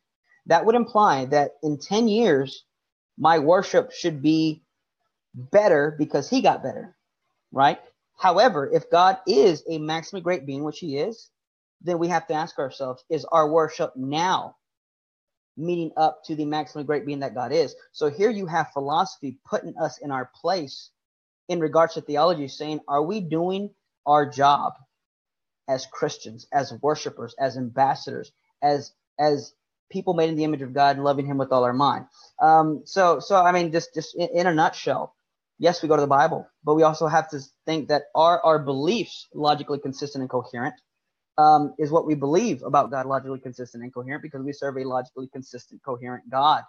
So everything we believe must be that, and if it's not that, then it can't be of or from God and this is how we literally love God with our mind. Last thing I'll say, Second Corinthians 10 5, 4 and 5 says that spiritual warfare, uh, our weapons are not carnal, right? So our weapons are for pulling down strongholds. So spiritual warfare, when I was growing up, I was told was, you know, demon possession, drug addiction, which it is. But biblically speaking, in that context, spiritual warfare is tearing down strongholds. What's a stronghold? It defines it in verse 5. Any thought, imagination, ideology, philosophy that goes against the knowledge of God the Bible says our weapons of our warfare are to tear down and destroy these strongholds. So we are literally called, biblically speaking, to destroy arguments that go against the knowledge of God. This takes philosophy. This takes metaphysics. This takes epistemology, knowing these things. So if you want to be an effective Christian in spiritual warfare, you have to engage in apologetics. I mean, it's just that simple, which takes practice. But like Jason said, start where you're comfortable. I mean, if, if you know, if you're into the philosophy of mind, like I am, the soul, metaphysics, Go with that. If you're into the science of it, go with that. Go to where you're comfortable. Let God lead you, and you do your job in loving God with your mind, and He'll do His in giving you the tools that you need and supplying you uh, with the words to speak and, and, and just the tools and the platforms that you need to be in. And just a final comment to add to that, you know, God's given us all different abilities. I mean, we're supposed to function as a body, the church body. Yeah. Uh, so, you know, maybe not when we talk about epistemology, it's probably gobbledygook to a lot of people, and that's okay. Uh, maybe they're, you know, because I bet you that a lot of those people know more in other areas than I know. Uh, so maybe I sound very intelligent whenever I talk about certain subjects, but those are things that I, compared to other people, I'm ignorant on. So I mean, we just have to we just have to do our part, and we have to rest in that God will use us. You know, no matter what position you have concerning man's will and God's will, God will use us mightily and and to uh, work out His own will. And we have to we have to recognize that it's not a you know while we're called to do certain things like what Eric pointed out, which I uh, mostly agreed with. Um, we uh, you know, uh, God, God will, God will, uh, will use us, you know, uh, as flawed as we may be, and we just, we just have to realize it's not up to us; it's up to God, and we rest in that. Wonderful. Well, thank you for the encouragement for the listener, for myself. I enjoyed it. Um, it's something how these conversations go the directions that they do. And uh, I think you guys gave us a lot to think about. And man, look up these guys. Most of you are fans of them already. Somebody was asking for Eric's debate with Dillahunty. He he did. He smoked them. Uh, he even Eric said many people thought he was a presuppositionalist the way he handled himself there. But uh, you know, it's just wonderful that we can support each other. And Jason, thank you so much for having such a kind heart and really giving people like myself an opportunity to learn presuppositionalism without feeling bad for not being a Calvinist and all of those things. So uh, you've been gracious to us. I'm sure, uh, Eric, you feel the love, right? I know you like Sye too, but don't you feel the love, Eric? You feel the love? Oh, no, Jason? absolutely. I, am very grateful to Jason uh, for his respect, for his uh, being cordial. Uh, um, he asked me, I won't mention names, but he asked me about something earlier, and I said, you know, when I had a discussion with someone else about this, I felt like they were it, they tr- were trying to turn it into a who's more spiritual than the other person yeah. kind of a match. And I, am very thankful to Jason that he's respectful and he didn't he didn't play it out that way that well you're just uh, ignorant or dumb and not as spiritual as I am and I'm the one that's you know doing God a service and all this and that. Yeah, and really with the audience, you know, I want what I want the audience to do is to listen to what both of us say, and and if you disagree with some things, you know, throw that out and take the things you agree with and implement it, uh, whether it's from Eric or me. So. Awesome, awesome. Okay, so on that note, guys, let's just hang. Let's you two hang out, please, for the after party. We'll make sure we got everything for for us straightened out. I'll get you guys links. Otherwise, for everybody here, God bless and good night. The links will be up on YouTube and iTunes here pretty soon. Just go to the What Do You Believe page or to these brothers' pages, and they'll start posting it up. God bless.